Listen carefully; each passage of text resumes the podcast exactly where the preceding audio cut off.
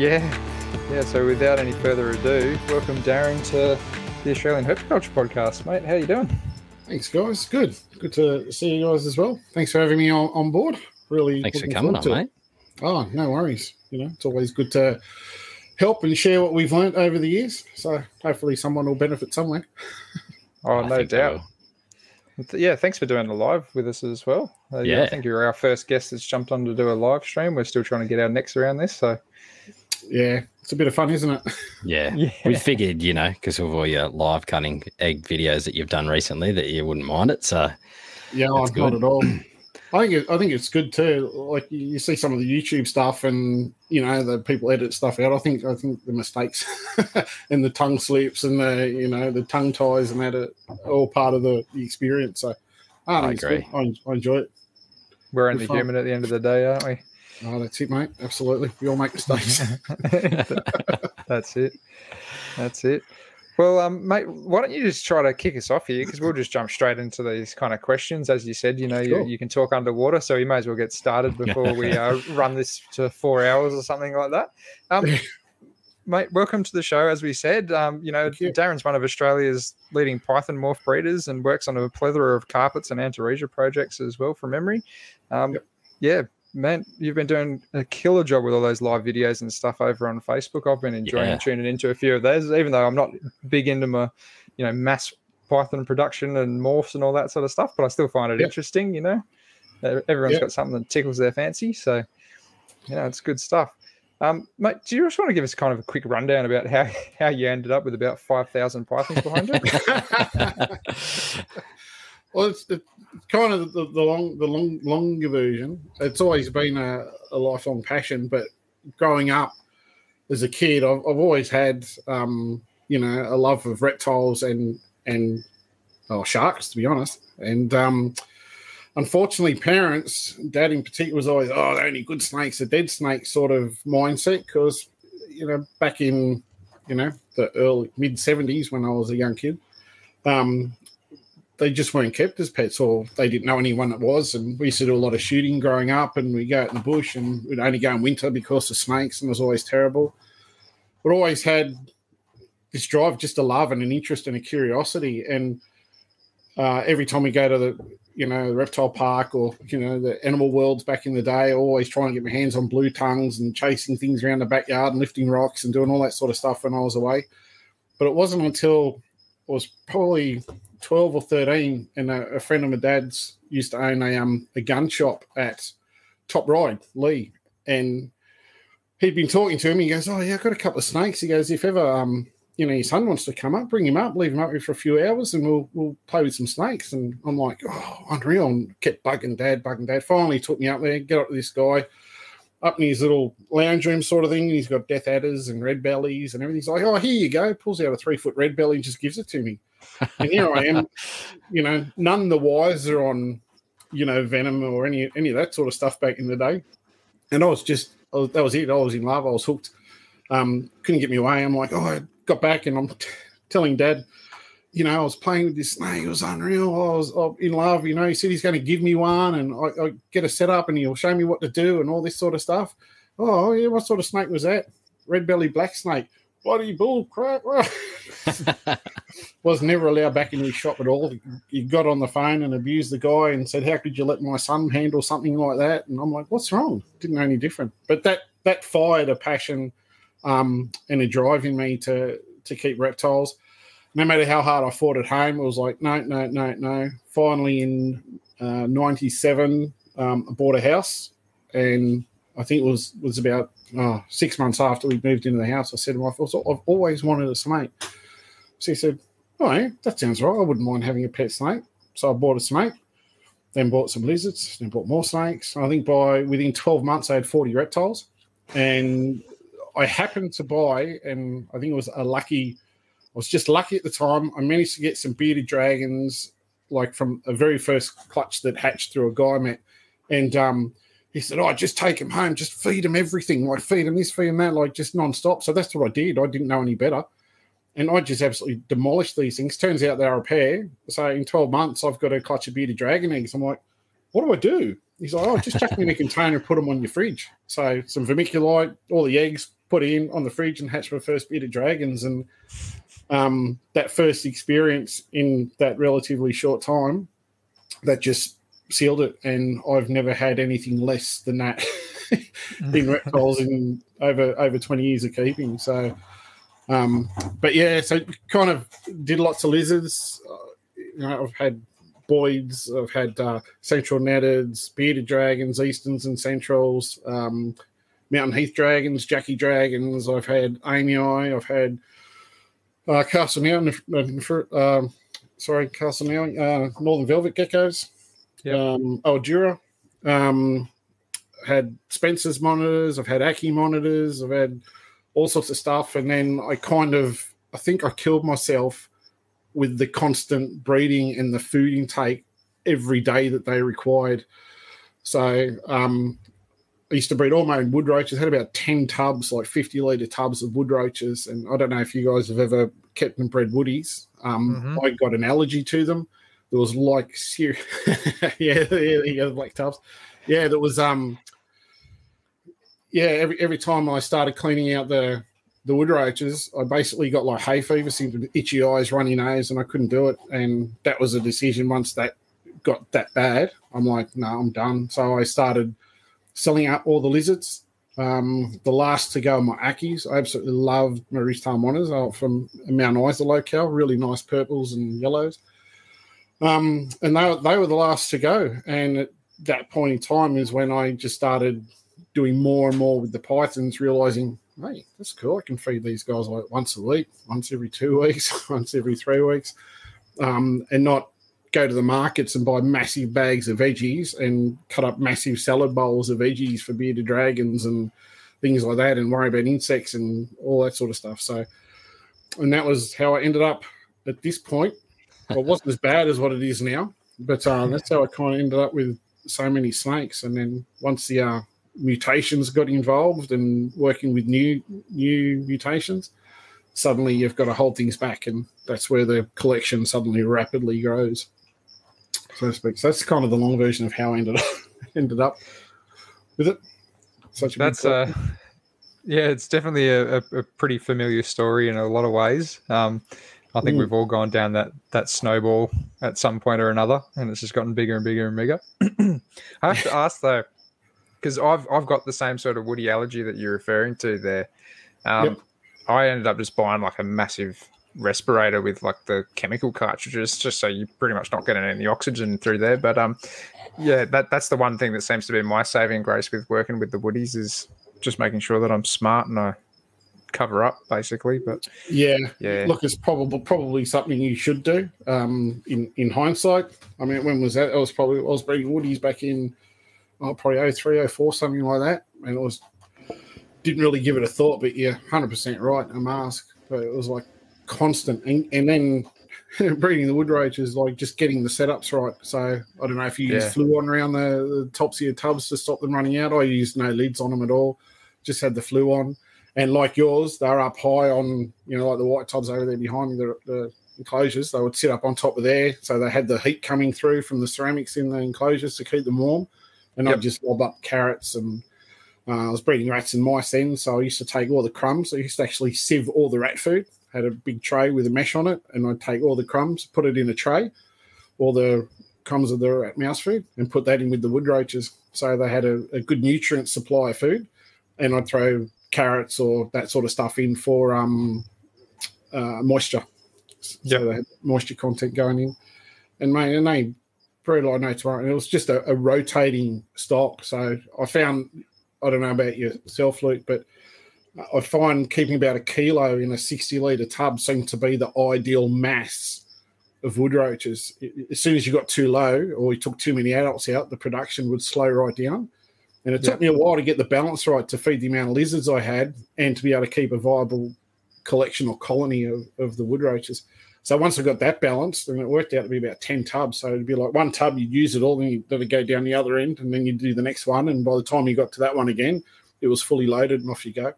And I'd sell off the excess if I had extras, and I'd um, sell those. Used to take them to the AHS and sell them to people there. It was good. Help Yeah, feed the, no, help feed the lizards. Yeah. But they are a fantastic food source at the moment. I think I've only got two tubs. There's actually a couple of cricket tubs up there as well. But yeah, when I was back in the garage at the old place, I think I had, uh, I peaked out at six tubs, and then I end up overrun with woodies, and most of them were in the garage and not in the tubs anyway. So yeah, oh, they're um, good food source. We've had a few people uh, jumping in. So hey guys, just in the chat there, um, looks like Ryan Cox is stirring you up from America, Daz. Um, Brian's just said, morning from America again, though that Darren guy is no good. He just drops pits- pictures of his carpets in the MPR chat and makes us all jealous in the States. sorry, sorry, right. sorry. yeah. Got to, got to share. Got to keep those uh, friendly Americans across the sea there jealous. they had, they had oh, some yeah. stuff to start off with. Now it's our turn. Yeah, exactly. They're always good for a stir up too. Hey, Jace, it's always good That's to send right. them. Oh, Well, they they kind of started the race with the with the morph carpets, and then obviously I think did. we've taken the lead now, especially with some of the stuff you're working with, Daz. Definitely, I think so.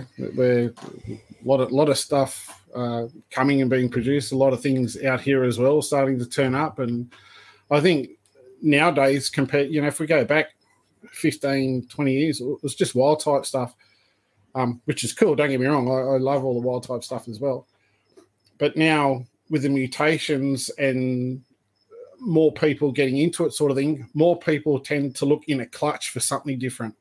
Whereas, like a, a, a story I have, um, Tremaine Anderson, when he first bred gelatins many, many years ago, had them first advertising. There was one real freaky one. It was obviously a, um, you know, a, a, random anomaly in a clutch. And he did the clutch half half with Tim Mansforth down at URS.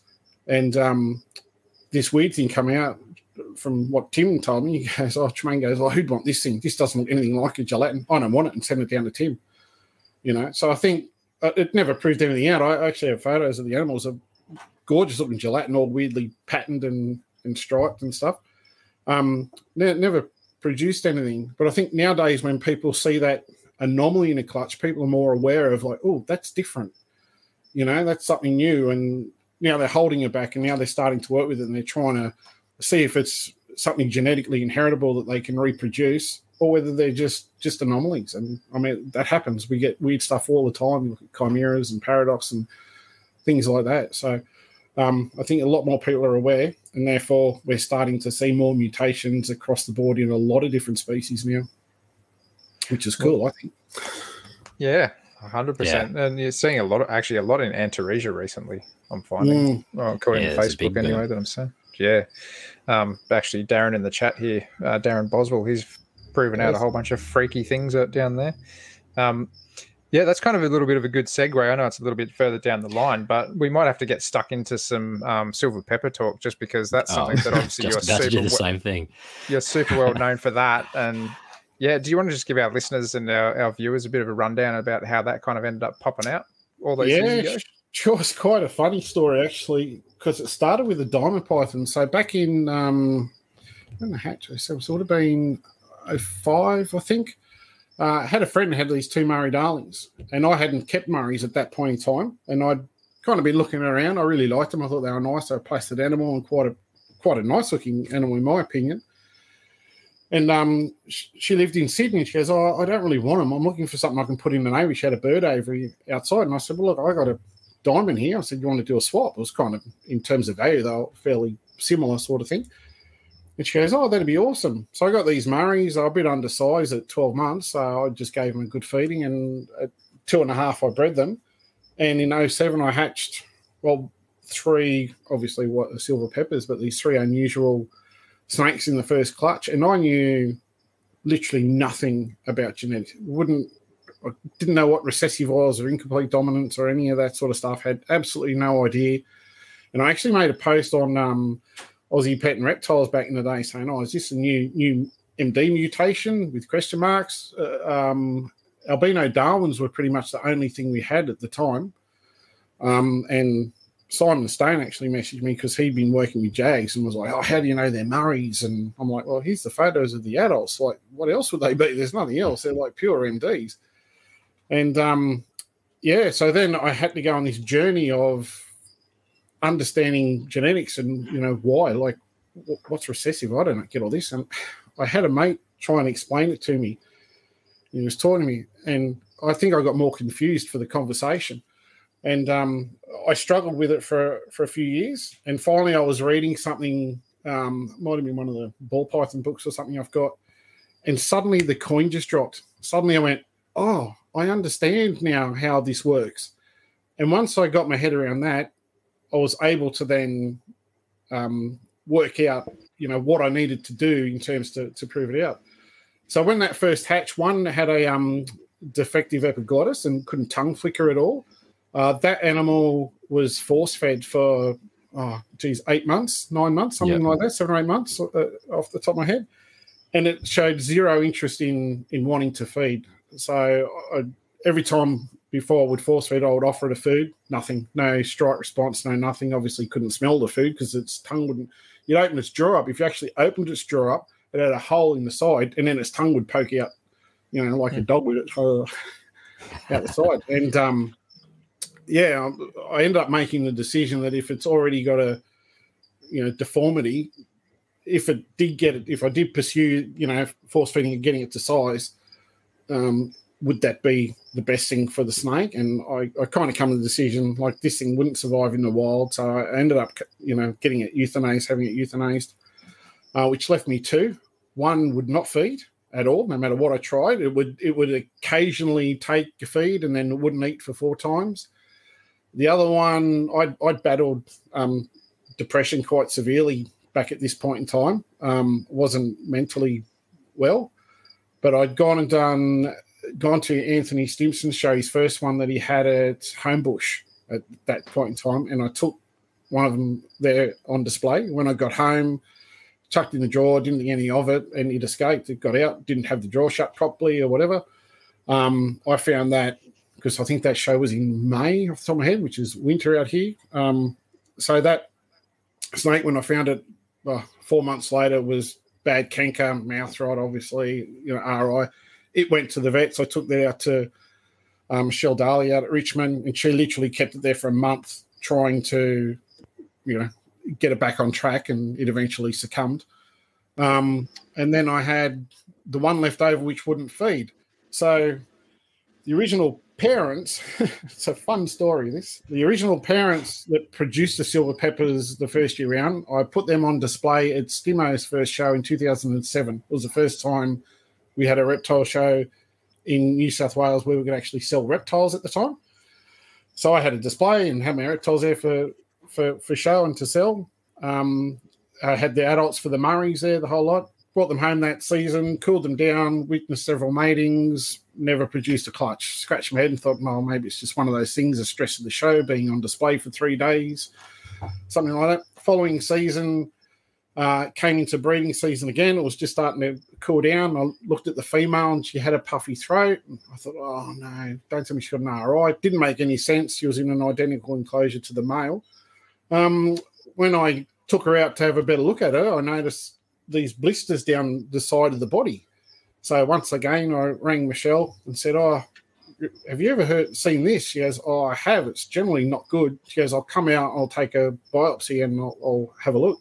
So she came out. She syringed, lanced one open. There was some like watered down blood came out of the blisters. She took a sample, went away. She goes, "Oh, bad news. There's cancer cells in the blood." Oh, she goes, "It's um, it's got cancer." So I'm like, and there's no treating it, unfortunately, in reptiles. So she took it, uh, euthanized it. She actually did it to a vet class she was doing at the time, and there was there was 13 tumors in that female. And she said at that point in time, the largest one appeared to be was on on the ovaries, and she thinks that was the reason why, despite six or seven lockups a season previously, she just wasn't capable of producing eggs. Um, so I lost her. So that means I still have the dad, the boy. I, I still have. He's cruising in there in the in the front room. So that left, left me with um, one girl, and she wouldn't eat. So it then got to 2012. So I think she was like four years old. She weighed 300 grams. So wow. for those aren't familiar, that's like a adult children's python sort of thing, um, maybe even a bit smaller. Wasn't big, wouldn't eat. And I walked into the room one day, and she was in a in a vision vision tub. I tried her in all sorts of things, didn't make any difference. So I actually got the pups and I just killed her. I just put her in the Antaresia rack with everything else and just killed him with everything else and ignored her and never touched her. And I walked in through the room and past her, past the rack, and I heard this bang. And I went, oh, someone's hungry. And I'm looking around thinking, what was that? Not expecting it was her. And it was her. She like was like looking for food. So I ran, I was breeding my own rats and mice. So I ran straight in, tapped a rat on the head, opened a drop, and she smashed it.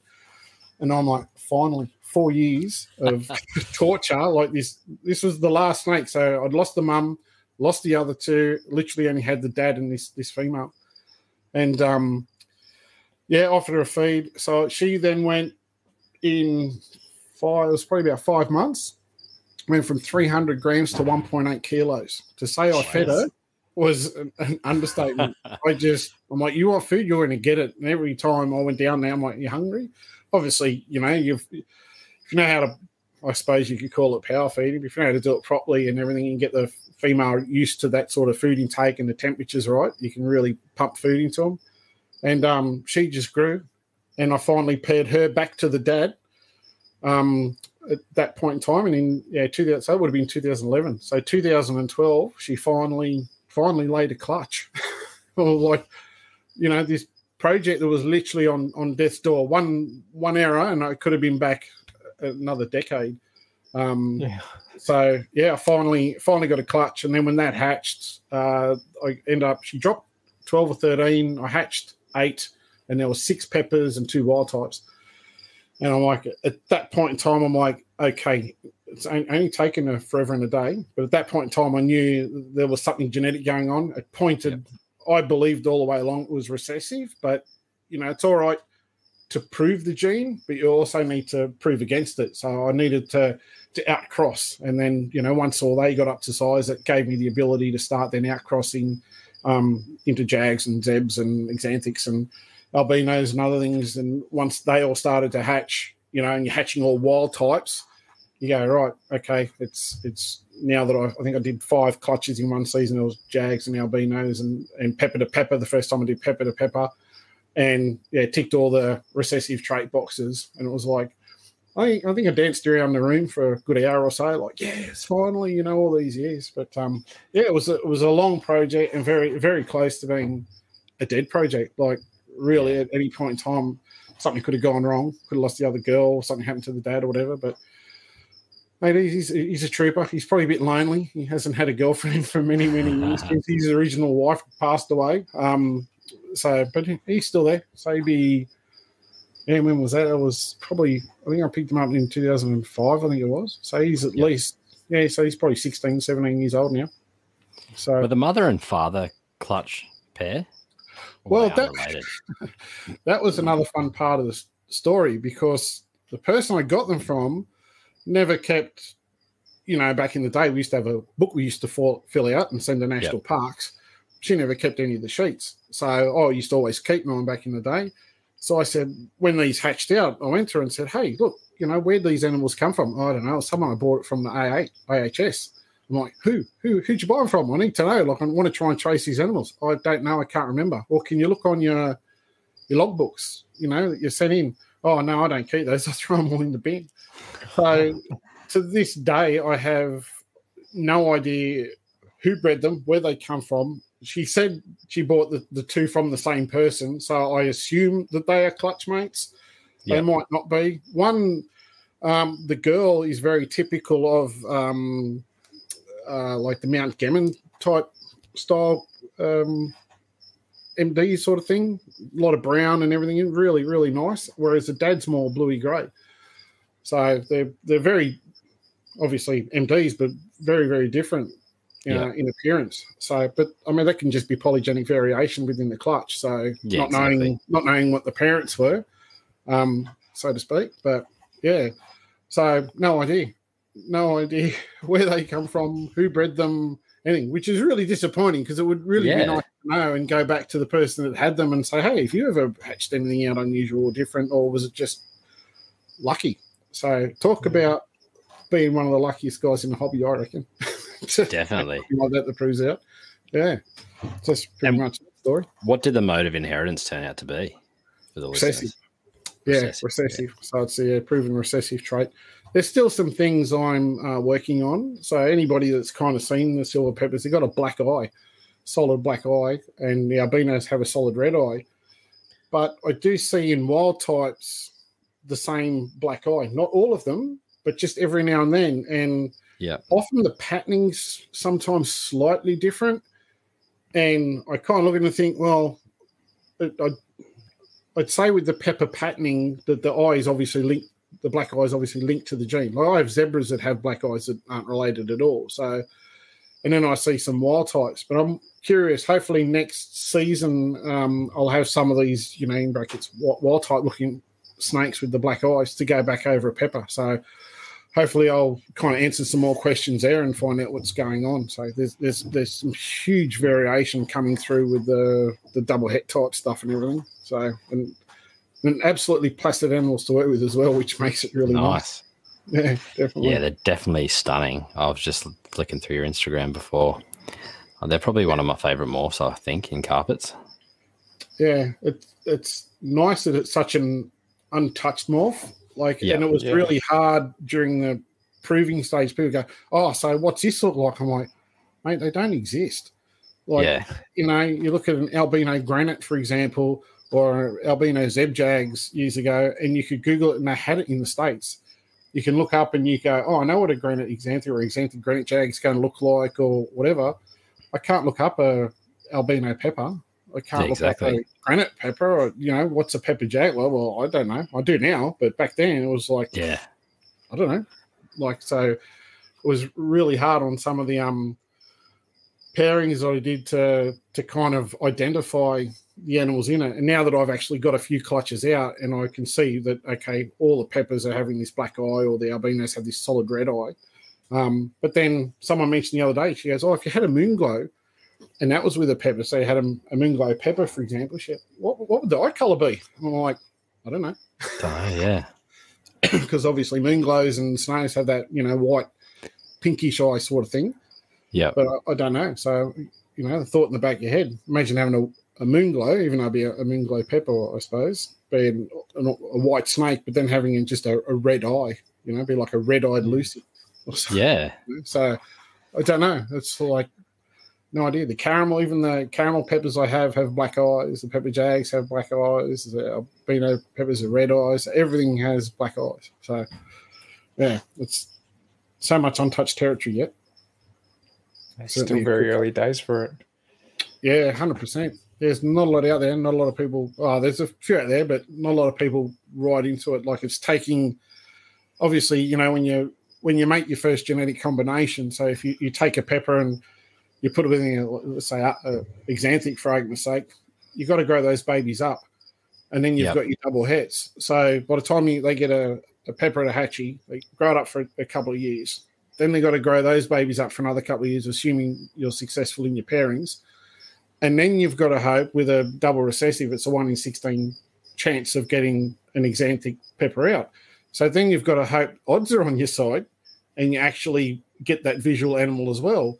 So it's not, you know, with, with an incomplete dominant mutation, a zebra or jag, you only need a zebra, you, you know, and you can get that showing up in the next clutch because it's a visible trait. So with a recessive, it takes so much longer, and I think give it a few more years. There, there's plenty of combination stuff out there. Um, I think you're really going to see some cool stuff. I reckon. That's not that I'm biased at all. I think you're allowed to be. Yeah. so uh, Darren Boswell's just brought up a pretty good, pretty good little comment here that I'll throw up here, and uh, he's basically just said, "I reckon your pure Murray Darling silver peppers are the best carpet morph, Darren. Make sure to keep some pure ones going." So that's a good question. Have you definitely got a nice pure line there? Yeah, hundred percent. Um, it was one thing.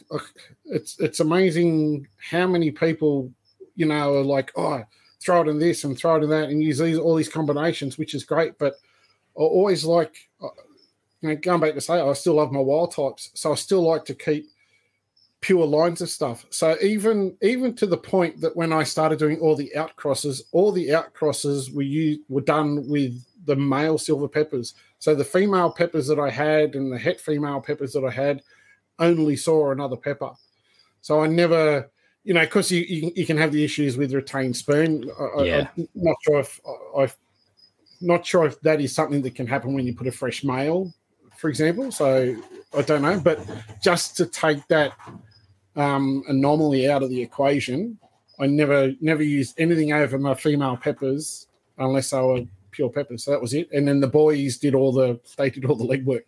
That's a So good they idea. went Yeah. into the Jags, and uh, it wasn't until the only one I did, which was after I'd kind of made the, the pure stuff and some of the hets, was um, I had a ghost male, a ghost, so a caramel axanthic um, coastal from from Wayne's from Wayne Lark, Larkswine, and um, he- that was the only that was the first time I'd actually put.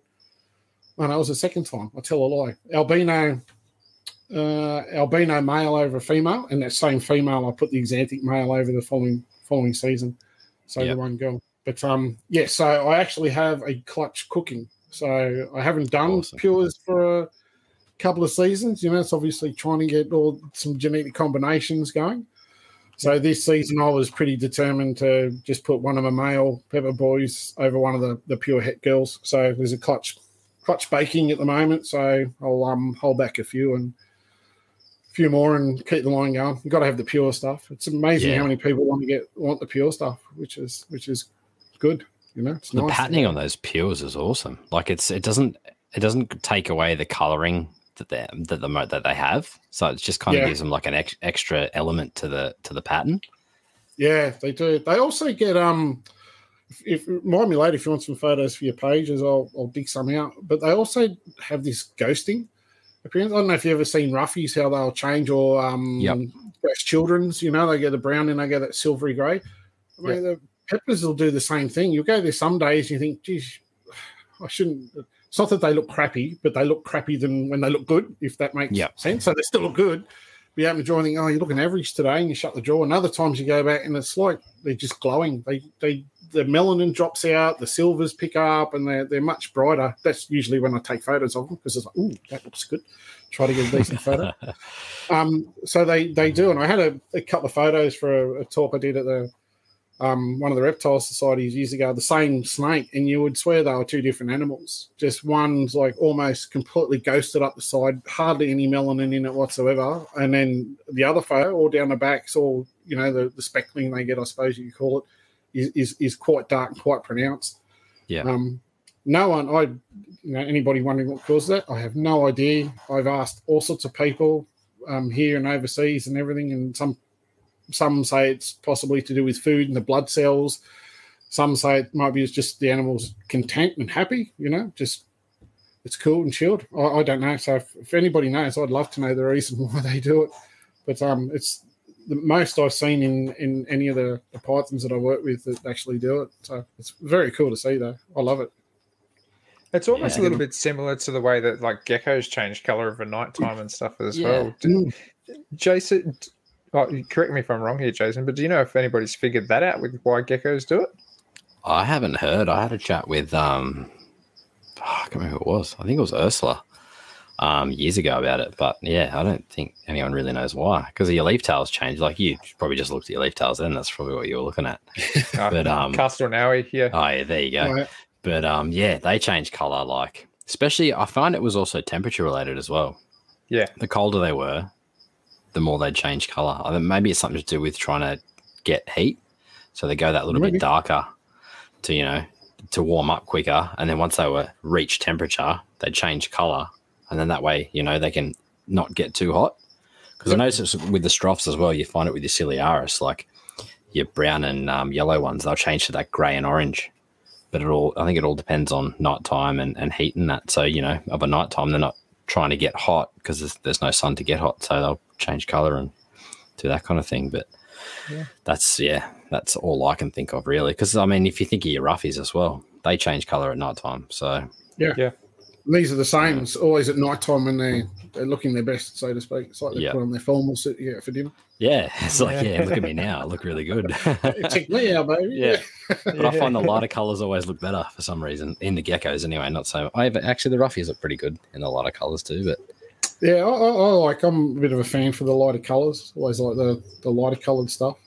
So Yeah. I think it's just Yeah. a point of difference.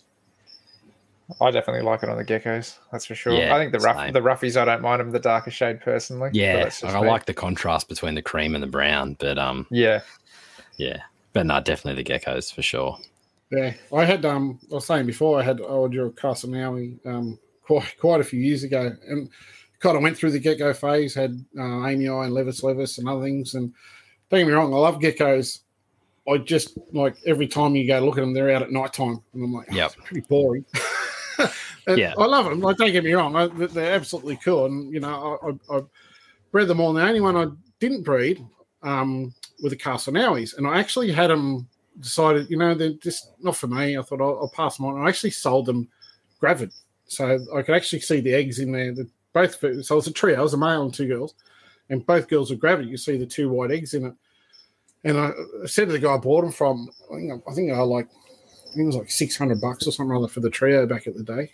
I think I had him for a bit more, but he's like, oh, you know, give me a price. I can't remember for the life of me who it was. And of course, he got like the nice yellow and probably a blue grey and then the black bandings and sort of thing on him. And um, finally, he was like, "Oh, I'll come down this weekend and I'll come down next week." And it kind of got delayed over a couple of weeks. And by the time he picked them up, they were like ready to drop. Yeah. And me being me, can't do the wrong thing. I almost wanted to pick up the phone and say, "Oh, mate, I can't make it this weekend. Can you come next weekend?" Because they were like ready to drop. I- oh, you could see how big the eggs were. And I thought, no, I can't do the wrong thing. So I, I sold them, sold them to him. Messaging me a week later and goes, "Oh, they dropped eggs." I'm like, "Hell no." so anyway, they hatched out, and he sent me a message. He goes, "Have you bred these guys before?" I'm like, "No, I haven't." I said I was going to to keep them and work with them, but decided I'd pass them on. And he goes, "Check these out. They're all hypos." I'm like, "What do you mean?" She goes, "There's no black in any of them." He goes, "They're awesome." So when he hatched me out, they were just no black. It was all just like all pastel yellow and like that bluey grayish color they had. Yeah. Wow. And um, yeah, he sold them for six hundred bucks each. He goes, "Oh, I'm cheering." He goes, "Thanks." he sold two and kept two. I'm like, "Oh well, win some, Oh, lose well, some. What do you that's do?" right. You you won out with the silver peppers. So Yeah, yeah, that's it. And um, the other one, the other one I had, which was cool, which uh, I'm not sure where they ended up, were pink amyae. So Oh, nice. yeah, I had had some amyae. Um, I actually worked in conjunction with a mate of mine, so I bought I bought the amyae, and he goes, "Oh, "I've always wanted some." And I'm like, "Well, here you go. You take him. I said, "You can look after him because he bred his own crickets and um, that as well." And I said, "If you breed them, we'll go halves." I said, "Simple. That way you don't have to buy any. I've got them." So he bred them. We had a few clutches and sold them on. So I ended up selling the adult trio to a mate and then I had a what happened to be a trio that I'd held back. And as I said, I decided I was going to get out of geckos. So I actually had them at the show. Um, I was talking about it um, Homebush there with um, Anthony Stimson, and I sold them to to another mate. So he grew them up and he bred them, and he goes, "Oh, did you ever produce any pink eye?" And I'm like, "No, no, they're probably more a pastely orangey color." No, no, no, like pink eye. I'm like, well, no, not really. Like thinking, you know, maybe my vision and his vision's different. He goes, no, check this out. Sent me a photo, and they're like baby, like pink jelly beans, like they were just pink, pink. And I'm like, no, damn it, I've sold something else. Anyway, the adults that were sold were sold. My mate sold them to to another friend. He messaged. Uh, she actually messaged him with the same question. Oh, have you guys ever produced any pink ones? We're like, no, we've never seen. So she sent a photo as well. She had pink ones as well, but they never bred them, and I don't know where they ended up. So I tried chasing them, and one didn't. One had dramas, and one person that bought them they were more just pets, so I didn't really breed with them.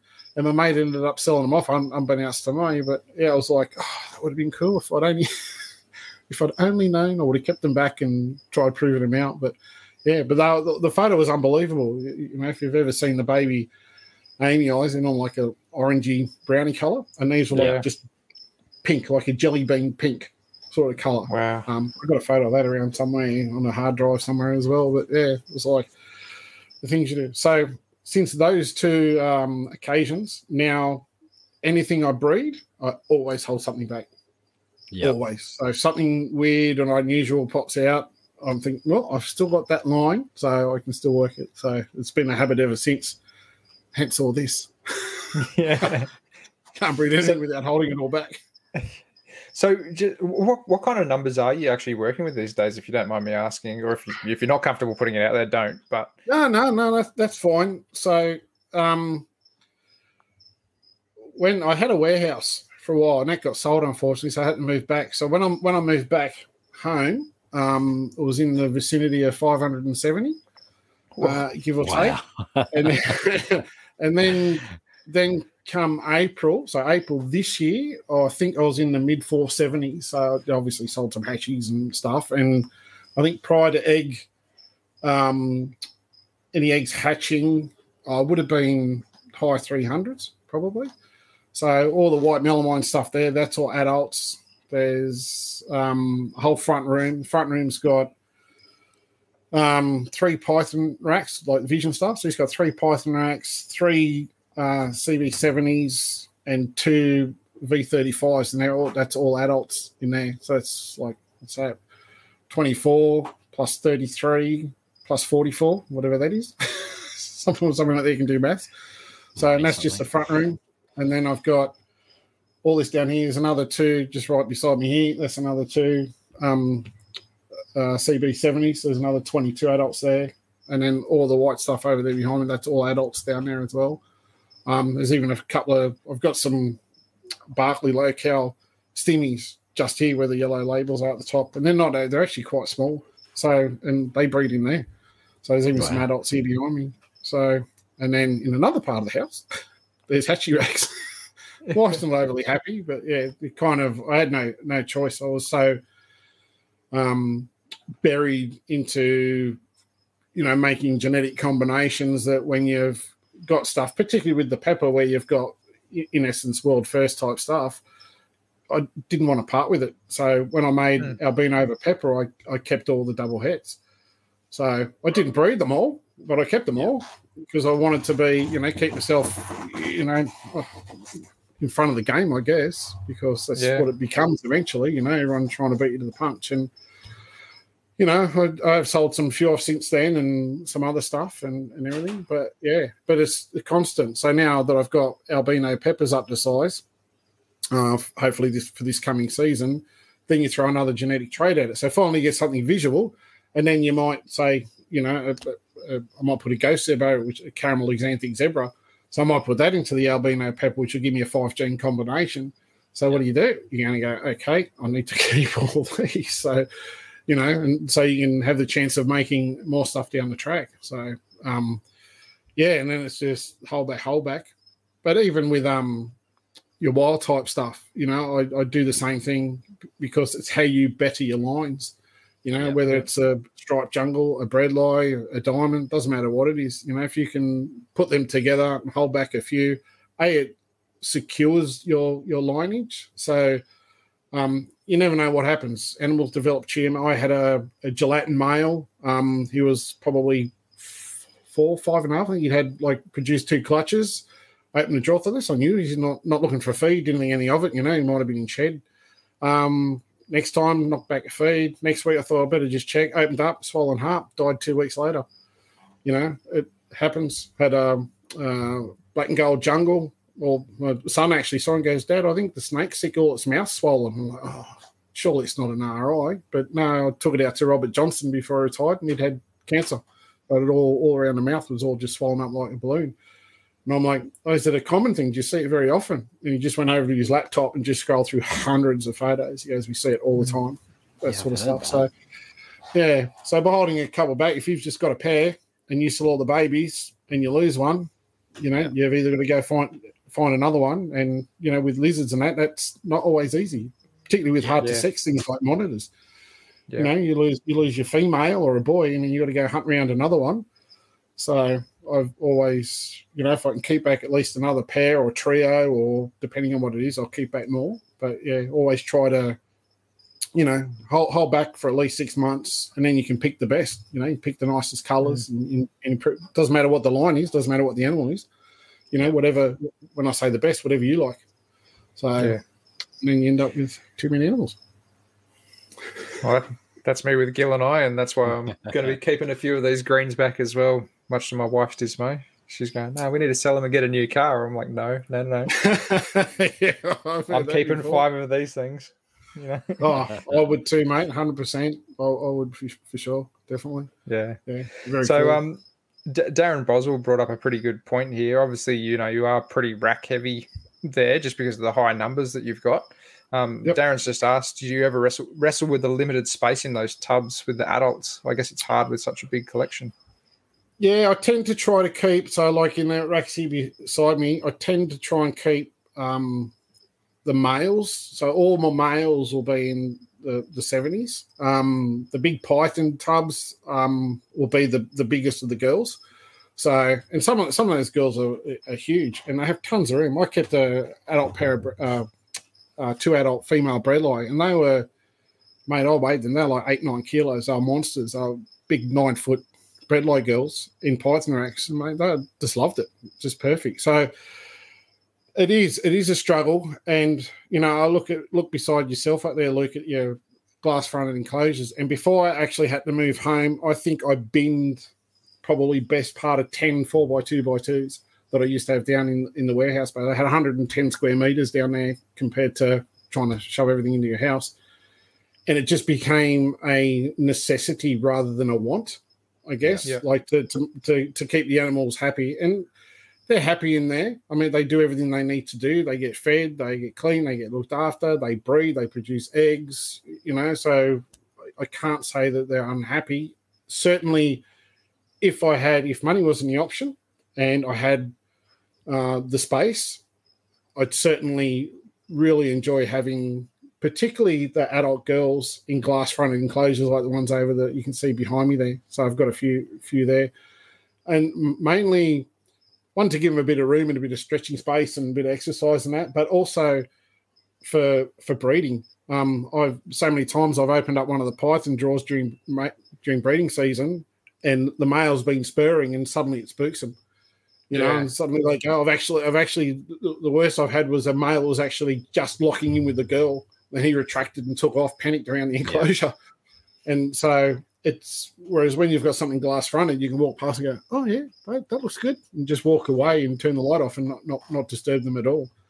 So I, Yeah. I do miss it. If I had the opportunity or the space and you know a massive warehouse or a shed or something to set it up the way I wanted to, yeah, all, all the girls and probably even some of the nicer boys I would have in, you know, say four by two by twos. I'd probably actually go five foot, um, by, um, by two foot deep, but I'd probably go a little bit lower, maybe four hundred high or four fifty high, and then I'd have a ceramic heater down one end with a divider, maybe just thirty mils out, a foot out with a gap in from the glass to a board, so I'd make it look like a little hot box. Yeah. And then the other side, I'd put a branch in so they can come out to the cool side and crawl around. But you know, I mean, I've probably got 100 adult carpets, so Yeah. I do the big warehouse, so it's not really um, viable. So I, I do, not, but I think in some cases uh, racks are actually better for some species. I think they're more secure, uh, happy place where they're not as freaked out. Like uh, I've had like Palmerston jungles in the past. They used to be over in those white melamine enclosures behind me, and you couldn't turn light on and walk past them. You know. That you just as soon as you walk past, bang, bang, they just smash in the glass. End up having to tie paper over top, move them, put them in the tubs, right as rain. You know, completely de-stressed. You know, they feed and everything, they do everything right, but just you know, you don't want your snake smashing its head, you know, full force onto a glass pane every time you walk past. It's Exactly. can't be good for the animal. You know, they probably can't see that it's a sheet of glass there in front when they're trying to rip your face off. So I think it's it's a bit of balance. So in, in my opinion, um, I would rather have a few more display enclosures. I've got some I'm in the process of setting up, but yeah, space is very limited. And my wife's Yeah. Yeah. Not not to mention the fact that like enclosures like this take a hell of a lot more juice to run. Yep. You know, Yeah. like, it's a lot lot different to just running a heat cord under a few racks or whatever like that. You know, it's um a lot more expensive with physical light globes and ceramic heat emitters and all that sort of gear on them. Oh, definitely. You know, you can put an 80 watt heat cord to some of these things and, you know, keep 60 snakes warm. That's Yeah. right. A one you know, as thermostat. opposed to yeah, as opposed to a you know sixty or a hundred watt ceramic in one enclosure for one snake. So Yeah. you know, and then And- thermostats as well. Yeah, exactly. That's another like wasted power as well. But um, Yep. obviously, it looks like Vision racks are your racks of choice there as well. Um, well, the, the the actual melamine ones over there, the Bell's tubs, I I built probably.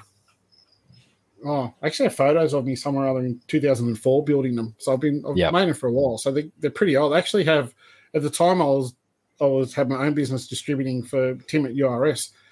So I, I was getting microclimate heat mats like cheaper than anything else. And there wasn't many heat cords around then. So they've all they all sit on microclimate heat mats. Um, Yep. But when I got the opportunity, actually, the first Vision rack I bought was from a guy, Jason Boys, who first, I think he was one of the, the first to import them um, at one of Anthony's shows, might have been 2008 or 7 or something like that. I bought a V35 for my Antaresia, and I still have it. And I love them for, for two factors. One, they're quite sturdy. Um, I like the ventilation in them. Yeah. Um, but also the resale. When you build something in melamine, it's got a time limit.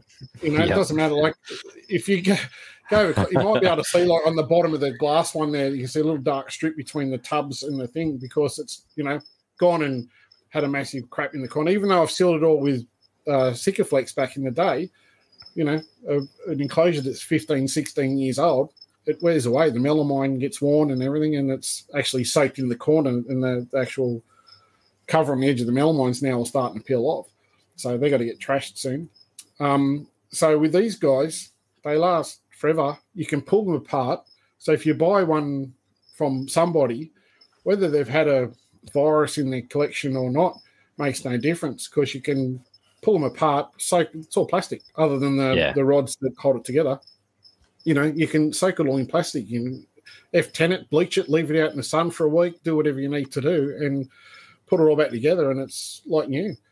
You know, like I said, the one I've got was, I think it was, must have been 07 or 08 I bought it. So I've had it for a long time. And yeah, all right, it's dusty at the front. You know, I clean it every now and then, but, you know, it still does the job. Same heat Yeah. cord, everything. Doesn't change Wow. at all. You know, the original brown heat cords they used to come with. Yeah. So yeah, and I I do when I, I kind of got that one, you know, as I could afford, I would buy more. And I still have I actually have a Python rack sitting here unused at the moment. And I've had people want to buy it, and I'm like, no, you can't get them anymore. They're so No. expensive to try to even bring into the country. So yeah, I think I've got oh I got one, two, three, four, five, six, seven, eight, nine, 10, 11, 12, 13, 14 of them, I think. So pretty much the majority of the ones that came into Australia, you've got.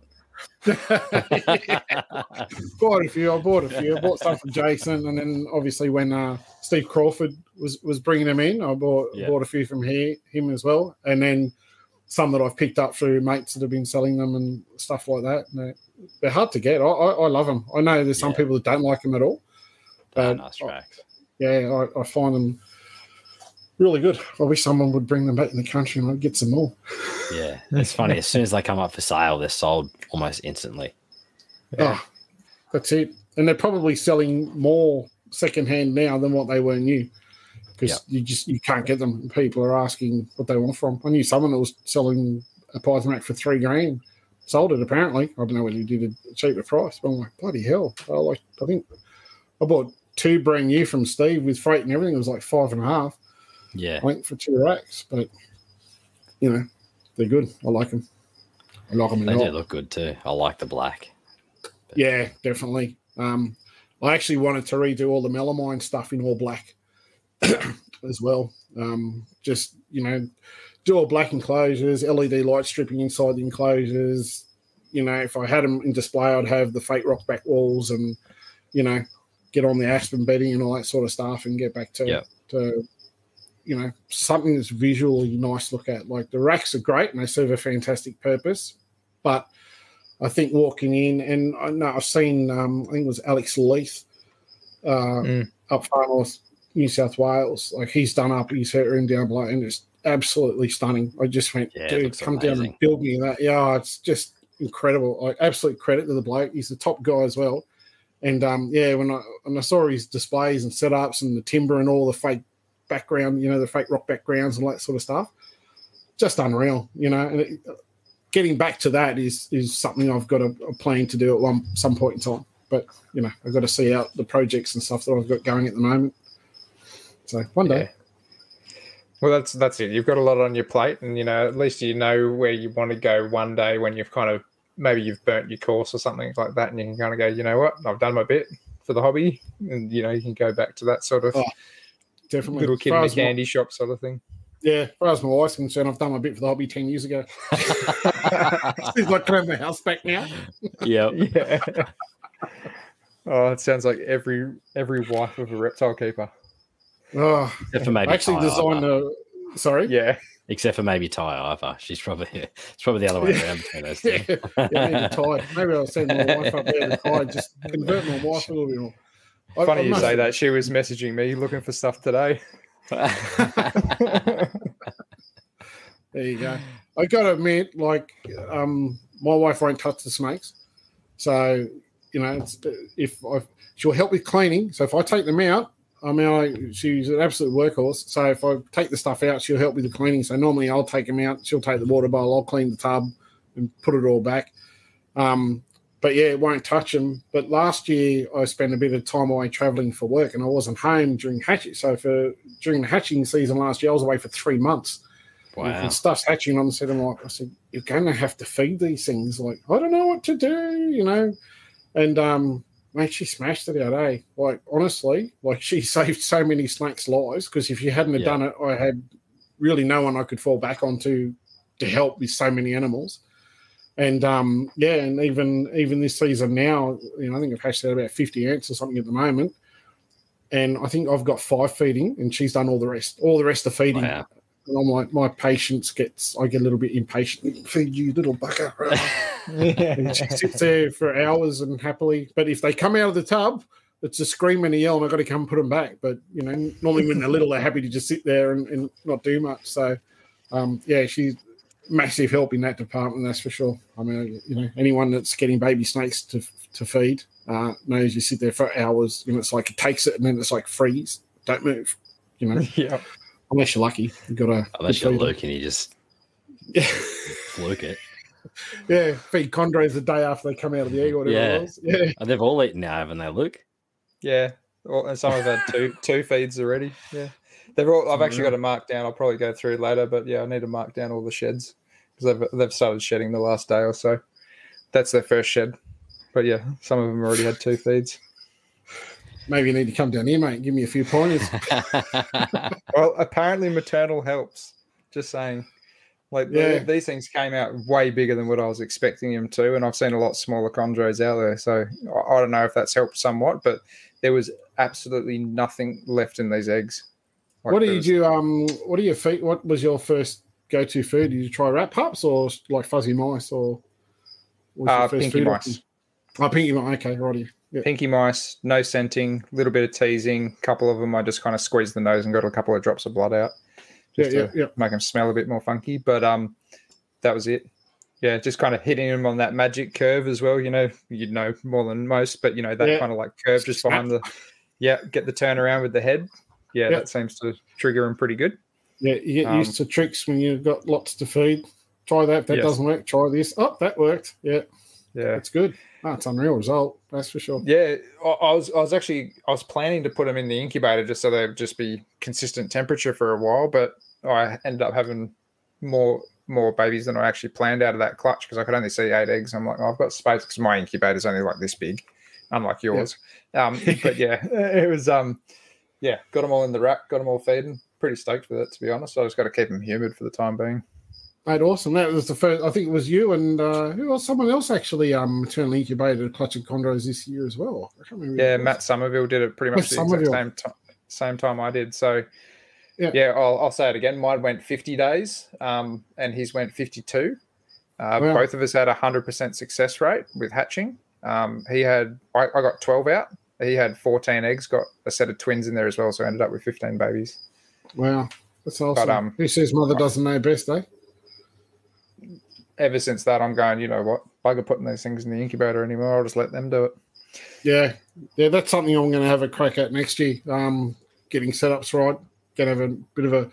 So Peter Birch seems to be the someone that's actually had quite a lot of success and has been doing it for quite a few years. So Yeah. I'll certainly be hitting him up for a few pointers and tips to make sure just you know doing things right. Um, I've seen the other side of it where it doesn't go right.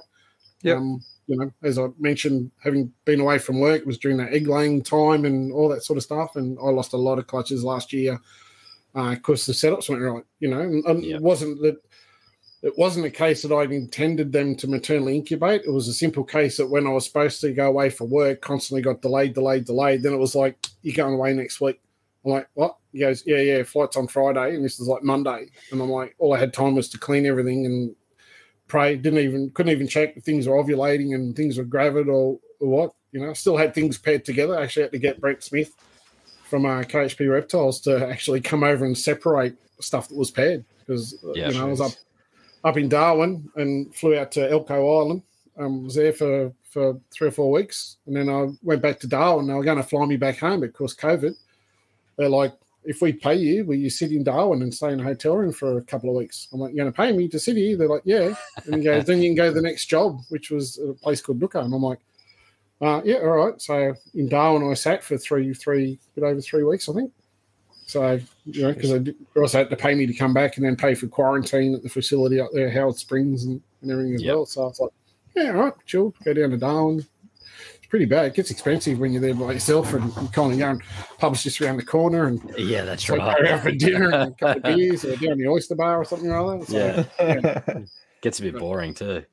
It it did, mate. Yeah, hundred percent. Yeah. It, it certainly did. Like I bought a laptop before I went, so I had Netflix and games and stuff to try to keep me occupied. But mate, there's there's not a lot to do in Darwin. Be all right Yeah. for a holiday, but once you've been there and kind of seen most of the stuff to do, it's like now what do I do? Same as yesterday. Walk across the road, go to the cafe shop. I actually discovered the gym. Um, where we were staying. So, unbeknownst to me, the hotel where I stayed actually had a membership with the gym across the road. So when I found that, I've been there for a week and a half. I'm like, oh, so I got up in the mornings, went over, hit the gym for an hour and a half or something or other, and just to keep fit for work. And yeah, came back and it's like, what do I do today? And it's like 32 degrees every day and stinking hot. And it's like, oh, you know, but here's what it is. What do you do? You, you didn't get tempted to rent a car and pull a couple of all nighters and go and search for an OP? I did. I actually did a bit of herping. Didn't have. Yeah, no, I didn't. Didn't quite go that far. Um, I did have a car. Um, the, the guys I work for said, "Oh, here's our work kit. Do whatever you want with it." Um, so I did do a few few night herps and went out cruising around, but not familiar with the territory out there, and kind of didn't really want to push my boundaries and not knowing, you know, where to go with a two wheel drive Ute. You know, just had a Commodore Ute. If I'd had a four drive of sorts, I'd probably be a little bit more venturous and try to hit up a few bush tracks or dirt tracks or something like that. But I did go around. Did find um, some of the sites are on. Did find a few cool critters. Found a um, children's. Uh, found a nice nice northern bluey on one of the trips. Heaps of frogs, saltwater crocs. Um, saw wild dingoes, saw wild buffalo, and so a lot of lot of stuff was just cool to see. Like you know, Yeah. just I mean, it's probably nothing for those guys that live up there, but Yeah, for me, it was like, oh, I'd love to see some dingoes. We saw a pack of dingoes, so that was pretty cool. And then to come around the corner on a dirt road at 140 k's an hour, and there's like wildebeest standing there. It's like, oh, whoops, we better slow down. Um, dirt road, we we're on dirt roads, not on tarred road, out in the middle of nowhere, Um, because we were working in Aboriginal communities. So certainly an experience. Yeah, Yeah. Yeah, it's like a different world up there. That's for sure. mate, it, it, it is. It is definitely a different world up there. Like Yeah. one of the places we worked at, we're sidetracking here a little bit. We'll get back on topic. Um, but yeah, one of the places we worked at, we did 32 day, days straight. Uh, Wow. Every average temperature was 42 degrees. So cold day was 39 and hot was 46. Yeah. And that was like no no rain, no. Oh, there was a wind, but I think the wind was like 35 degrees. yeah So- Jeez. and we're in obviously, you know, we're working on a construction site, so we're in longs and longs. So you know, long pants, work boots, long shirts, hard hats, you know, all the stuff. And we're building water storage tanks. We actually just got an award for one of the tanks we built at Hermannsburg, which is pretty cool. Um, but yeah, we inside the tank was hitting, you know, sixty degrees. Like just Wow. we had a digital thermometer inside the tank and it, it LCD screen and it, it stopped working at 57 Wow. yeah mate drinking 10 to 12 liters of water a day Yeah. like you just you can't keep it in yourself like it just and you don't go to the toilet like You don't wee. just- No. Just sweat. yeah just crazy. An Looking experience. forward to that. Yeah, yeah. So we get back to snake talk. oh, I brought it up because uh, you know J- Jason and I are pretty much heading up that way in yeah end of February thereabouts. So Yeah. Season. Jason hasn't Oh. been up there yet, so this is my Oh, third third trip to the NT. we I did just quick. We did did a job in Katherine, and we had to go up. Ended up being in bang smack middle of wet season. So the the river that runs through Katherine there, can't uh, anyway, Alligator, no, whatever it is. Um, it normally sits at about three to four meters down the bottom. We were there, it got to twenty six meters. So it was Wow. It was 35 degrees, anything from 33 to 36 degrees Celsius every day, and humidity was like 100%. Like you would sit there in the shade, in the shade, so it was overcast, and you'd sit under. A, we had a little little tent we'd put up, or a little marquee we'd put up every day to put all our stuff under, and you would sit there under the cloud cover in the shade, and the sweat would just pour out of you. Like it's like working in a sauna. It's just, it is one experience. Katherine River. Thank you, Des. I thought it was. I wasn't sure. Yeah. Katherine River and Katherine. That makes sense, doesn't it? But Yeah, no, it was crazy. I'm Love excited. it. I'm Yeah, excited. So, just to bring it back onto kind of topics, Yeah. things we're here to talk about breeding snakes. Um, did you want to just give us a bit of a rough rundown about how you kind of start out your breeding season, or what what do you do leading up to breeding season, and then Yep. progress from there? So breeding season for me starts now. So literally, all the girls that are laying now. Um, so I have a kind of a plan. So every season, probably come uh, January, sort of early January, even now to January, I'll actually start looking at what I have, what's its size, what's going to be its size, and I'll start making a plan for what pairings I want to make. So if I, you know, want to look at making new combinations, or I just want to make it looking same sort of stuff, I'll, I'll kind of work out where I'm going to go. Um, and it comes, it starts with conditioning the girls. One thing I see a lot of people, you see posts and people go, "Oh, that's you know too fat, it's overweight, or it's too too skinny." And if you don't have good condition on your girls, you're going to struggle getting the clutch. Some will, some will still produce a clutch. So obviously, once they've laid laid a clutch, they're skin and bones. Like they really, Yep. really laying a big clutch takes everything out of them. So as soon as they've laid a clutch, give them a few days. I mean, I, I see people, you know, they take their snakes and bath them in yak milk and all sorts of stuff. And I literally, you know, I, I don't wash them. I take them out. I clean their enclosure, clean their water bowl, give it a spray, new paper, and put the snake back in. Leave them a few days to settle down, and they start taking food like no tomorrow. Um, so I always try to get. I'll feed the girls a lot heavier straight after breeding. So I'll give them one decent feed just to get their metabolism cranked up. So I don't like pump them a big massive meal. So I'll give them one, say, you know, one jumbo rat or extra large rat for for a big large carpet, um, and I'll let that digest. And probably a week later, I'll then offer them a, another one, and then I'll start to either a increase the frequency to more than once a week, or double their feeds. So you know, when you're talking a six kilo female sort of thing, to give them, you know, a 300 gram rat and such. So you give them 600 gram feeds. It's still not a massive feed. You're only talking 10% of body weight. Um, so I'll try to pump them a little bit harder for the first few months or couple of months coming out of the breeding season to get that bit of condition and meat back on them, and then I will slow it down. So just through through December, January, February, I'll just give them a regular feed. Boys will get fed. Uh, I'll normally give them a few feeds, same straight out of breeding season, and then I'll slow them down to. I'll just maintain their condition really. So it might be every three weeks, might be every four weeks, might be every two weeks. It's just random. Um, it normally depends on the male. Uh, so then I'll get coming coming into probably towards end of February is when I'll actually pick up the feeding on the girls again. Uh, it's kind of a theory of mine. I think you know I see people all the time. They'll go, "Oh, it's April. Stop feeding your snakes. It's time to, you know, let them, you know, empty their intestine, so to speak, and don't feed them and hold off." Well, I don't agree with that, and the reason I don't agree with it is it could be warm for another two months. So if you look at this year, my stuff didn't start cooling till well into June. So you stop feeding in April, that's two months of feeding where they're still sitting in prime temperatures. They're still sitting at a, you know, with a heat during the day. They're still burning energy. So I keep that feed up to them, and even if that means dropping from an extra large rat to a, a large rat. But I'll, I'll give them a feed every week. So I'll feed them every week up until the boy I've started cycling. I see the boys are starting the cycle, and that's when um, I'll reassess the the condition of the girls. If the girls have plenty of condition, then at that point in time, I go, well, boys are now off their food, they're ready for mating, so now I'll let the females go.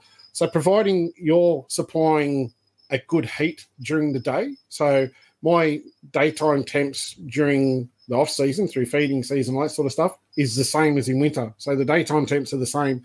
So providing they have that uh, warmth, they can still digest whatever's in their gut. They can still digest process, and even though the temps are getting cooler at night time, so giving them that feed, I think almost triggers them like, well, there's plenty of food around, everything's right, it's a good season. There's no reason for me not to want to produce a clutch. You stop feeding them, you know, two, three months prior, suddenly go, well, hang on, I haven't had a feed for two months or three months. Now there's a, a male in here, they might lock up, but whether they produce a good solid clutch of 20 plus eggs or none at all or a small clutch, I personally, it's and like I said, it's just my my opinion and what I've seen over the years. Um, I think can make a big difference. And I think keeping that food up, the females have the condition, they've got the weight, they need that bit of extra fat. You know, the, the amount of calcium and you know energy those females put into laying those clutches, and you'll see it in people that have smaller animals. You know, you'll like someone said to me, my Darwin's drop clutches are 27 and 28. And someone said, Oh, you sure they're pure? I'm like, Yeah, they're pure. They're just big, healthy girls. You know, they're not, you know, like, oh, they're five foot and weigh two kilos. They're, you know, probably verging seven foot and probably weigh close to six and a half kilos. Yeah. So, because they're fed appropriately, they're not fat, they're not obese, they're just big, healthy breeding females. So, so that's what kind of kicks me into season. Um, I then come come March, I'm normally monitoring all the females very closely, all the ants, carpets, everything. I'm monitoring all the girls and their weight and their condition. If I see something and I take them out and I think, geez, you, you know, you need a little bit more meat on your bones, I'll give them a double feed next time, or I'll feed them a second one. Um, you know, maybe four days later or five days later uh, to keep that feed on them. And then I allow them to cool when the weather cools down. So I find like it's not something I see many people talking about, but atmospheric pressure, you know, cold fronts and that. I mean, they're, they're really, in my opinion, very crucial to breeding um, and to be have some success at breeding. And it got told to me many years ago by Brian Champion. Um, for those that don't know, Brian Champion, he's probably one of the nicest blokes I think I've ever met in the hobby, and probably one of the best chondro breeders I've ever met. Um, and a champion bloke. And he said to me years ago when we were talking about breeding chondros, this would be early 2000. Um, he said, he goes, when there's a storm coming over, he goes, I just open the windows. And he goes, when I walk in that room, he goes, the chondros are all locked up. He goes, as soon as there's that pressure change, he goes, they know. And obviously, being a you know top end tropical type species, obviously that that pressure system, and it's always stuck in my head.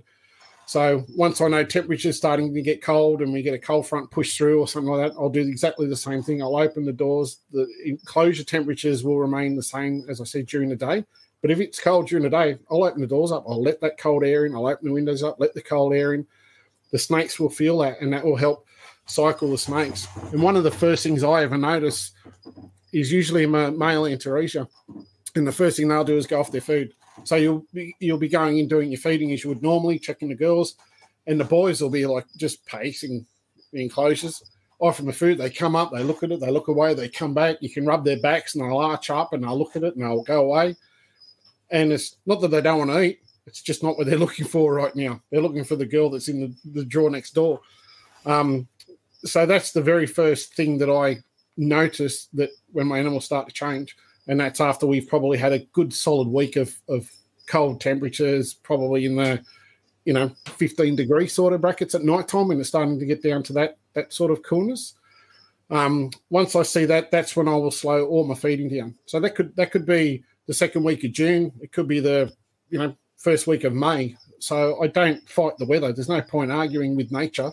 Uh, if it's 28 degrees all day every day, what's the point of trying to trying to cool your animals to sub 20 degrees at night time when you're not getting that temperature?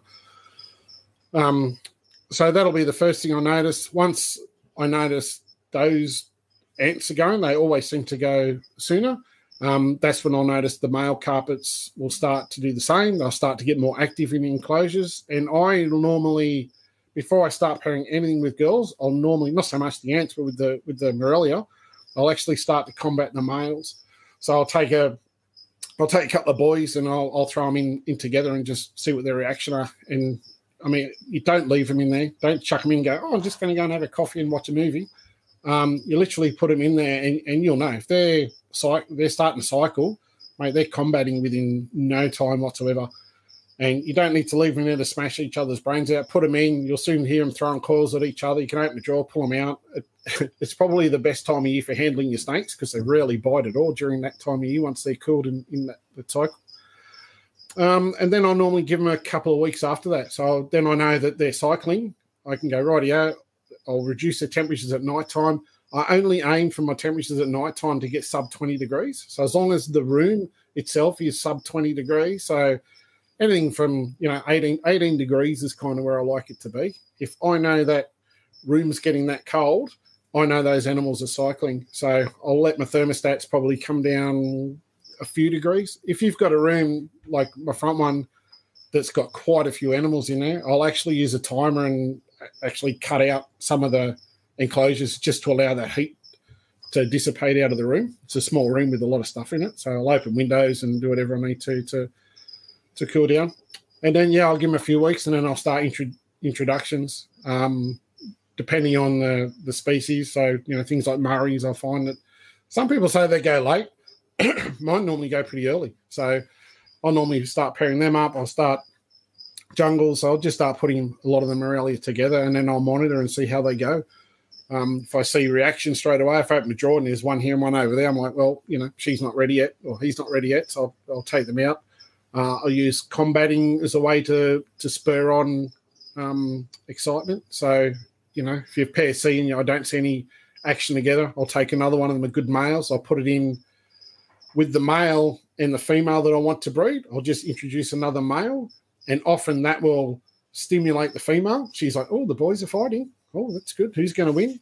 Um, and that'll also stimulate the males as well. So you can take them out. And I've seen it to the point I've actually put them together, separated them, gone back in the room an hour later, and the male's locked up with the female after they've been there for three days and haven't done a thing. So um, once I've seen the lockup, I'll separate the boys, so from the girls.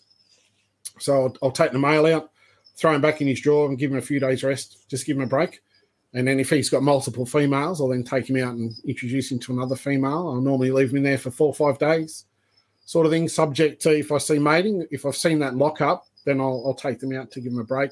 So, so give them a bit of a rest. And I pretty much repeat that for the whole season. Um, if you've got a good male that doesn't need combating, I don't bother. It's only if I've got one that's, you know, might be a, a young male, it's his first time, he's kind of keen but not sure, and that, and sometimes he just needs a little bit of a uh, little bit of a fire up to get him, you know, a little bit more vigorous with the girls. And um, find that generally works really, really well. You can, I have used skins as well, um, like a fresh shed off another male. Sometimes they, yep. they don't like that other the scent in there, but I find with the combat of putting in another boy, mate, it just it, they just get triggered straight away. It's like an instant instant response and you know i just I, I just find that's what works for me. And you know if it ain't broke don't fix it. So yeah. um i'll repeat that and then i'll just keep an eye out for ovulations. And one like i got a lot of questions this season with people saying oh you know i saw my saw my you know my pythons whatever pair mate do i separate them i'm like no just keep them together. Like it only takes one mating to be successful but there's nothing wrong with having seven or eight so until you're you're 100% certain you've seen that female ovulate, you'll often often see a lot of people going, "Oh, I think my girl's ovulating." I look at them and go, "It's probably just follicle development. It's probably not, a, you know, full on ovulation in some cre- some animals." So I'd always suggest like just keep them in there. I mean, you can keep them in there till she lays eggs. You'll generally know the female's going to be hiding in the corner, curled up, and she'll have nothing to do with the male, you know, at all. Like she's like, I'm done. I don't need you anymore. You know, take him away. But if you're not sure, just leave him in. You know, Yeah. if you, you know, right up to the point of egg deposition, you can. It's not really going to, you know, she'll just go in the hide box, nesting box, or whatever, and, and do whatever. So, um, it's through season, and then you know, once you've seen those ovulations, if you know what you're looking for, you can then separate your males and get your nesting boxes ready and, and get them in there. I just use sphagnum moss, uh, moisten it up with some water, give it a good mash up, and you know, nice big hole. And I normally put over the hot end of the enclosure. They normally shove them around and do whatever, and I just let them get settled. And yeah, the females will start going there. Some will belly up, some won't, and they'll they'll start to twist and knock themselves up prior to egg deposition, and then uh, they'll lay. So, you know, talking about maternal incubation, that's something you want to try next year. So, got a couple of big nesting boxes for some of the big carpets. So in the in the python racks, they fit in nice and they're they're plenty big enough. So it's something you want to have a crack at this year, I think. Yeah. Get a bit get a bit more advice on it. Um, and that's Yeah. pretty much through the breeding season. Then it's just, you know, once they're out, incubation. If you want to talk about incubation, how I do that, I carry on. Yeah, go for Mate, it. What, keep- what keep type running of with incubator it, you running? Uh, I've, I've, well, I ran out of space. I had a massive double door. funny, funny story. A mate of mine was a copper, and he used to work at um in, in the city. And he rings me up and he goes, "Oh, we've got an old." It was like a forensics freezer, I guess. So like he said, we've got this freezer at work. He goes, double door, you know, big insulated stainless thing. He goes, Do you want it? They're chucking it out. I'm like, Yeah, yeah, yeah, I love it. You know, sent me a phone. I'm like, Yeah, sweet. So drive into the city, Surry Hills or whatever it was, and the police gone in there with the trailer and they dragged, mate, this thing weighed 15 tons. It was massive, weighed a ton. So they came out, forklift on a trailer, which luckily I could offload it at work on the trailer. And um, so I'm picking it up. He's like, Yeah, he goes, Make sure you give it a good clean when you get home. I'm like, Yeah, yeah, yeah, I'll give it a spray. And he goes, Oh, no, no, I'd, I'd get some bleach and I'd do this. I'm like, Oh, yeah. He goes, Yeah, it's our forensics freezer. And I'm like, Oh, yeah. Put in. He goes, Oh, no, it's had like sperm samples, dead body parts, you know, organs, all sorts of stuff in there. And he goes, Then when the, dot, when the freezer crapped itself, he goes, Half the stuff defrosted and there was Oh. I'm like, now you tell me you could have told me that before picking it up, putting, trying to slide it on the trailer and tie it down. So to say it sat out the front at, at work in the in the warehouse and was like, I think I used about 50 liters of bleach and 13 bottles of F10 on it and just Oh, gurned it out and left it there to soak. But Oh, yeah, so I had that one, which I ended up uh, moving on, and then I had a couple of. I used it was actually it would hold twenty one clutches of carpets in, a- in a decent sized tub, so it was, it was pretty good. Um, and then I have what I have now is uh, they're from Quirks, I think it is, and they're about seven hundred by seven hundred sort of thing, and you know six foot tall, double glazed glass front like drinks fridge, commercial drinks type Yeah. thing. Yeah. Um, so I have three of those. So um, I had two, and then I'm like, I know I've got at least another oh, eight, nine, maybe ten clutches to come. My incubators are full, and um, the mate Brett Smith at KHP is like, I've got a spare incubator, Daz. You want to come get it? I'm like, yes, I do. Yes, I do. yeah, it's got 10 clutches in it. So um, if I didn't have that, there would have been no choice but to do some maternal incubation. So um, with my tubs, I mean, there's there's a lot of methods that work. I'm finding um, I actually use less and less water. So I've done in the early days, used to do vermiculite uh, 50 50 by weight with water. So 500 grams of vermiculite to 500 grams of water and, and mixed up. I then went, uh, had a few problems with some of the eggs and didn't like them sitting in the wet vermiculite. So then I changed to the same vermiculite, but then I would put a dry bed of perlite on top, and then I would just sit my eggs on the, the dry bed of perlite. That worked. Um, and then a few were saying overwater and use the water crystals and this sort of stuff. So I then gave that a crack. But what I found with some things that hatch, it's almost like they go into the crystals. They're a bit thirsty, you know. They, you know, they pip the eggs. They come out. They go down. Oh, let's have a drink. And I just had these perfectly formed snakes hatching and dying. And I yeah. had no idea why, and it was the only thing I could put it to. Like, why is that just hatched? First one out of the egg. So you know, it pips tonight, and the next morning it's up, and then you know it's like dead a day later. And I put it down to possibly getting into the the water crystals into the in, in underneath the trays, and them probably possibly having a drink. It wasn't all of them, but just occasionally you get like three dead ones in the clutch. I'm like, what's Yep. going on?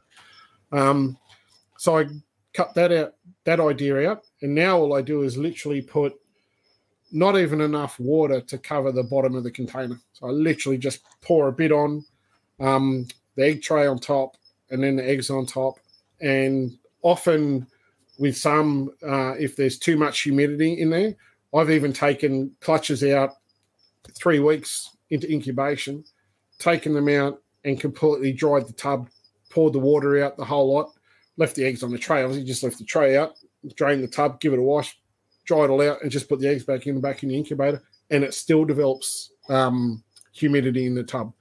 Yeah. So I'm at the point next year. I'm actually going to take like just a little capful and pour it in just to give it a little bit of humidity if they need it. Have you thought of Um, running maybe water in just in your incubator instead? Well, I reckon so. I run holes in the top of my incubation tub, so I just have Yeah. a soldering iron hole in each each corner, so four holes. And I actually had I actually ran out of incubation tubs, so I'm like, bloody hell! Now what am I going to do? So I didn't have any more milk crates to cut up. so and I'm like, oh, I've got some. So I've got some. They're probably a five, five, six liter sort of tub that I actually have that I take.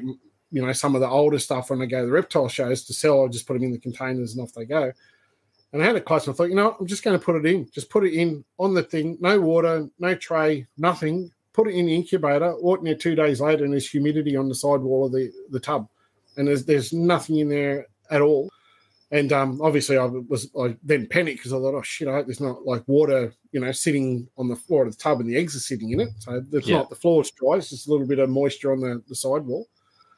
And um, I actually think because of those air holes that I have in the tubs, because there's quite a few incubation tubs, there's enough humidity evaporating out of that that it's creating a bit of humidity in the incubator itself as well. yeah. So Mhm. I have heard of Conservation. people like using trays of water and stuff like that, but I- I'm starting to think, you know, I mean, I've been doing it a while, and it's like every year, it's like try Yeah. something different. So this year, I think I'll just try less water and e- even maybe not no water, but very very little in some, and I'll I'll see how it goes. But you know, water can be a big killer for eggs. You know, if you've got too much humidity Exactly. and that water is dropping on top of the eggs or whatever, uh, it's it's not good. So if I see humidity on the roof of the uh, incubation tubs, I take them out, dry it, and I'll take the water out and I'll put them Yeah. back in. Yeah. So and that's what I do for incubation. And you know, unfortunately, you still lose eggs. Doesn't matter what you do. That's Yeah. just the nature of the beast. You're dealing with nature. You know, once you know you've paired the animals, there's nothing you can do. You know, right. you can all you can do is you know tick all the boxes. Is your female got condition? Have you cooled enough? Have you, you know, the body's ready to go? You know, paired up. Have they mated? She ovulated. You know, once they ovulate and that egg development starts, mate, what hatches it in, you know, a few months down the track, you have zero control over at Yeah. all. So, you know, I guess that's a good thing about having so many eggs, egg containers in that incubator as well, is and having holes in each container is you've got that buildup of humidity in the whole incubator itself. Whereas if Yeah. you've just got one container in that incubator with a small amount of water, you might not have enough humidity. Yeah, because you've got possibly. so many, you've got Yep. like that that big buildup of humidity. Yeah, hundred percent. being such a, a good seal on that fridge door as well. Yeah, yeah, yeah. I, I aerate the incubator as well in terms of um because what I found was going back to the big double doored contaminated uh, incubator that I used to have.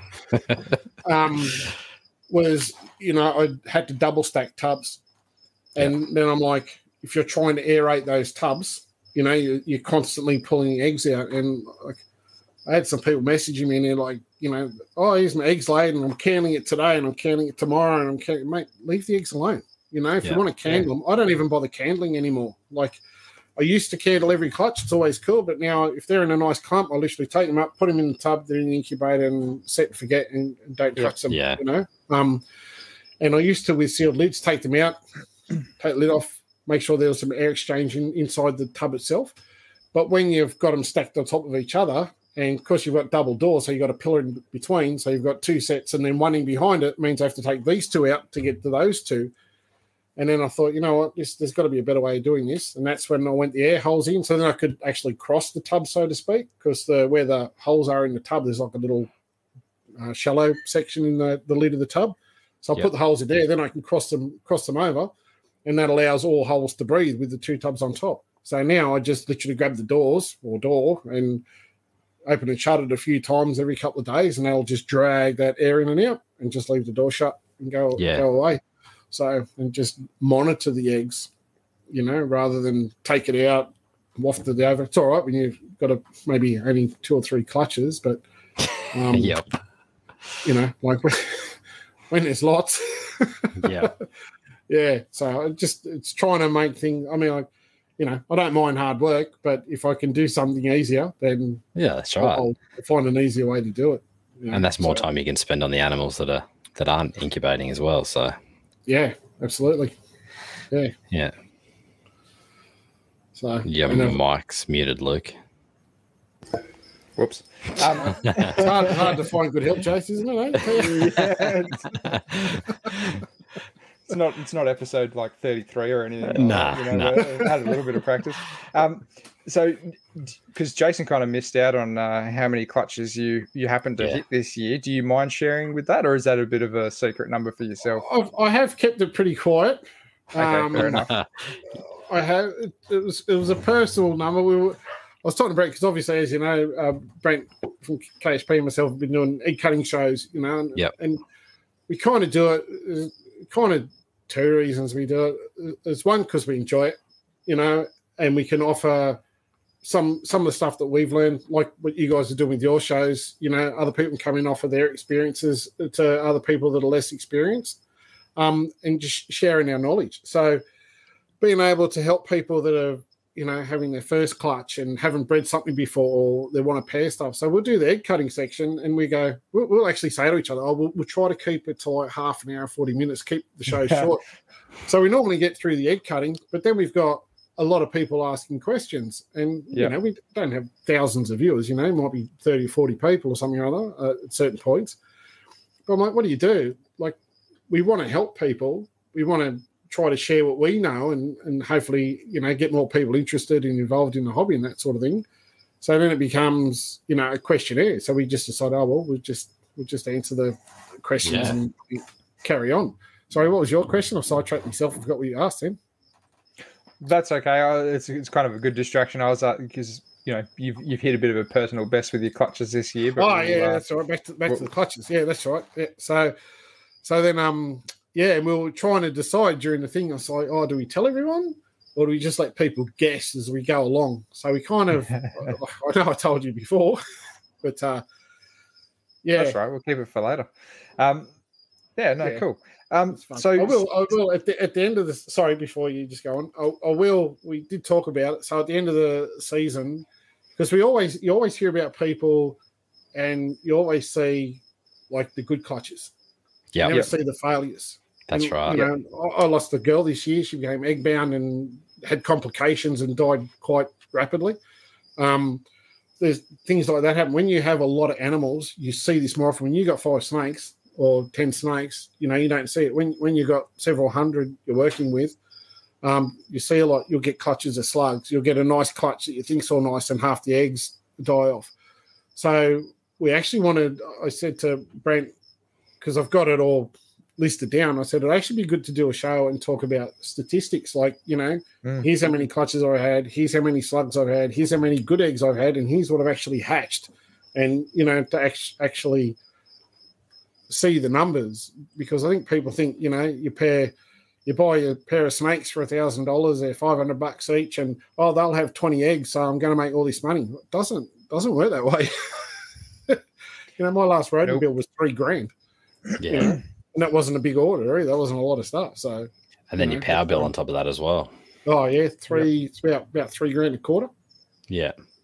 and if so- you're raising animals up, versus Yep. just buying an, an adult pair, pair or whatever. Or if you're like me and you let two male green tree pythons on the loose by accident, you know, like Oops. that, it kind of sets you back a few years. You know, things Talk- happen. talk- talking about let one on, on the loose. Um, as I mentioned before, I was working away.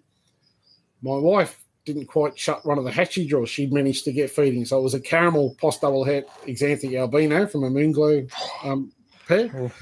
So I'm like, oh, she goes, oh, That's a this one, yeah, yeah. So she goes, Oh, this one is not in this tub. I said, Well, obviously you didn't shut the tub properly. So this disappeared. So this was probably March this year.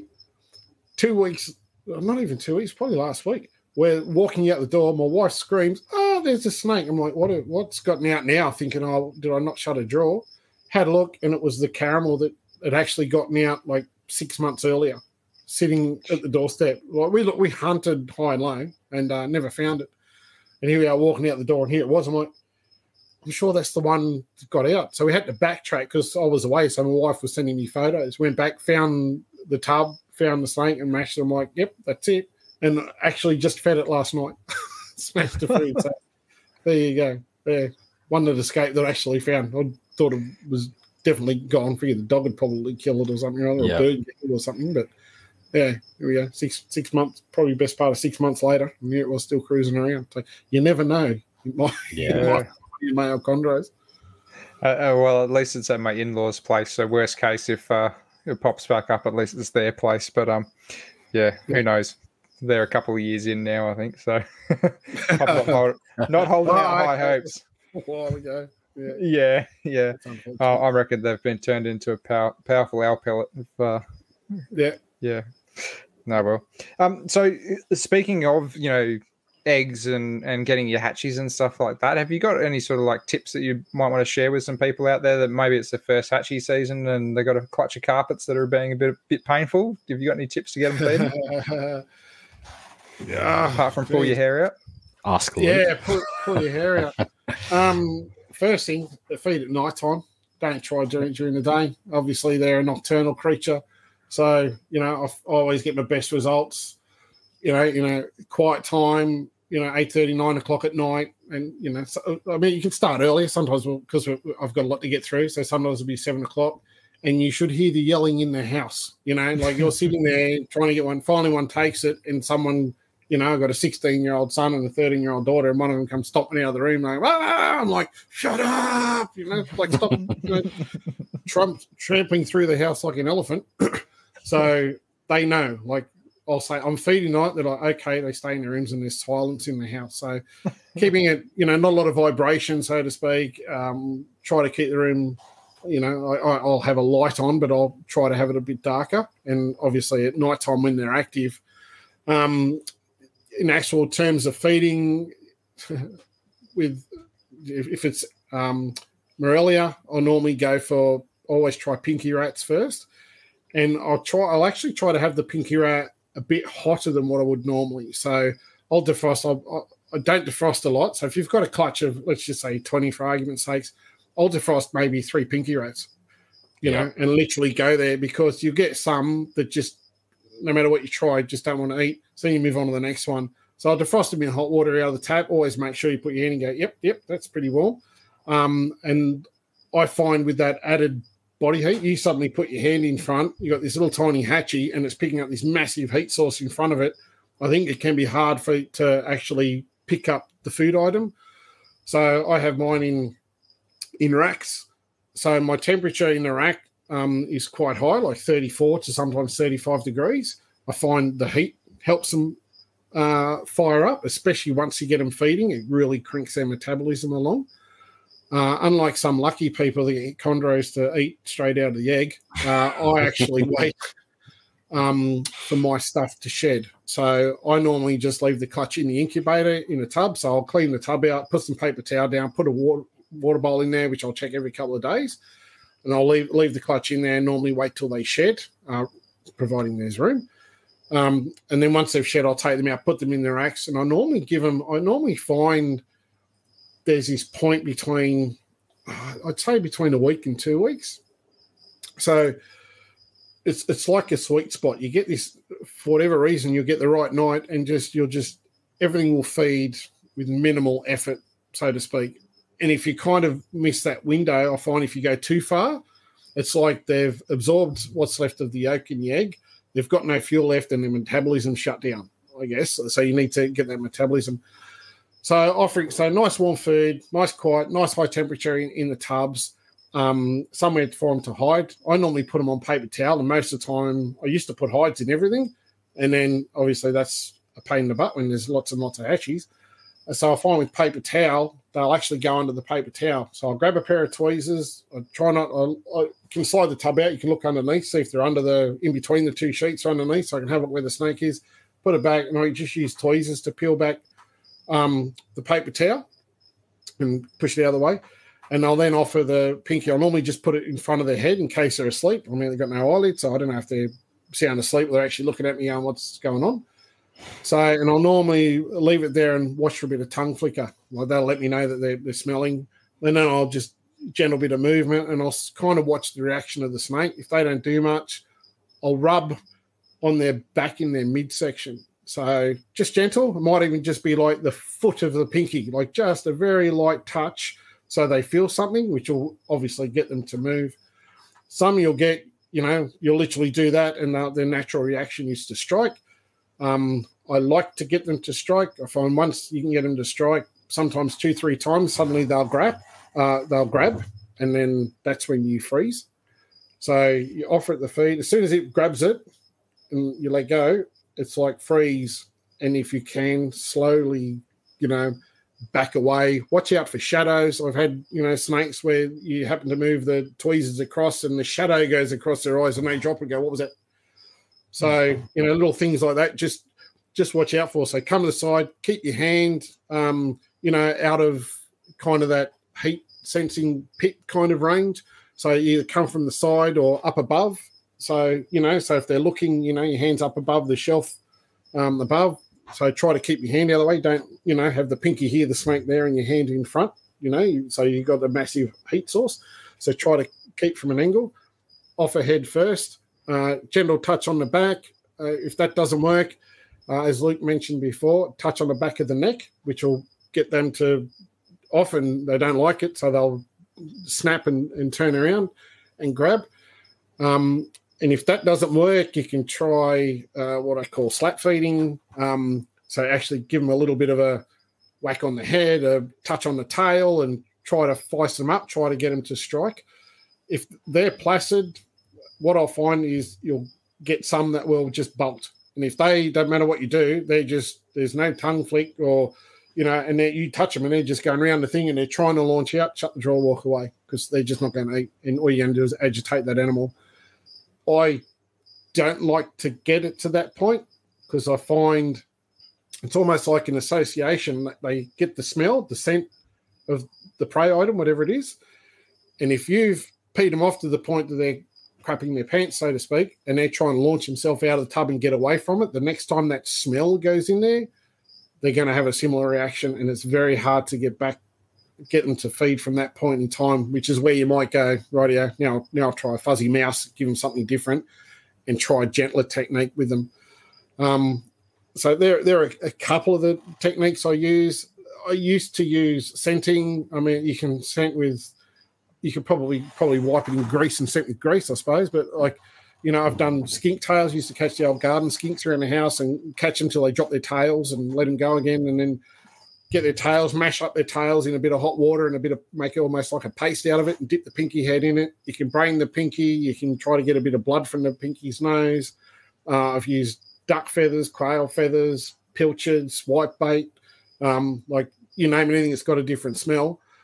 The problem I found with using some of that stuff is that it can be very, very hard to then get them off it. Often they'll, they'll wean through, but I find if I can't get them to take through the methods, I will then go into an assist feed, into a, into a force feed. So meaning that I'll, I'll get the snake, grab its tail, grab its head, get its mouth open, stick the head of the mouse in or the, the pinky rat, uh, just enough into its mouth so the head's like in its mouth. I'll gently pinch the head of the snake in the, the jaw and pull it back to try and catch it on the teeth. And I'll then let it go in the in the tub. Some will just automatically, you know, first reaction is generally try to to, to back out and spit it out, and some will try that and then they'll sit there, and they'll just hold in their mouth, and others will just for for a little bit and then they'll just start to eat. So and that's really good if you can get them to assist feed like that. And the next time you go to feed them, offer them the food again and often they'll take it, or it might a couple of assist feeds, and then they'll they'll kind of get in the, the swing and they'll feed it. Um, and I'll repeat that process, oh, three, four, five times, whatever it needs to be, depending on the prey item, because each time it goes in the mouth, it covers the rodent with saliva, which makes it very, very slippery. And eventually, you'll get to the point that you'll get in the mouth and get it halfway down, and then you'll just get the tweezers. And I wouldn't recommend anybody to do it unless um, they're experienced or got someone to show them how to do it properly. Um, but you can force feed it. You got to be very, very careful how you do it. You can force it through the side, tear throats. You know, you can cause damage if you've got a larger prey item in there. So it's it, it's a method. You know, I've, I've done it many times, and I, I find it the easiest way for something that's being a terror to to get feeding. And each time I'll offer it a food item, if it knocks it back or does start doing laps around the plate, I'll just grab the snake. I'll force feed a, a smaller item um, sometimes that'll be two pinky mice in a, in a carpet python just to give it feed, put in the drawer, and I don't even touch it. Don't even go back for another week, and, and, and let it go. And eventually, you'll go in there. You'll you'll do your same technique of offering it a food, and one day it'll just grab it, smash up, and coil it.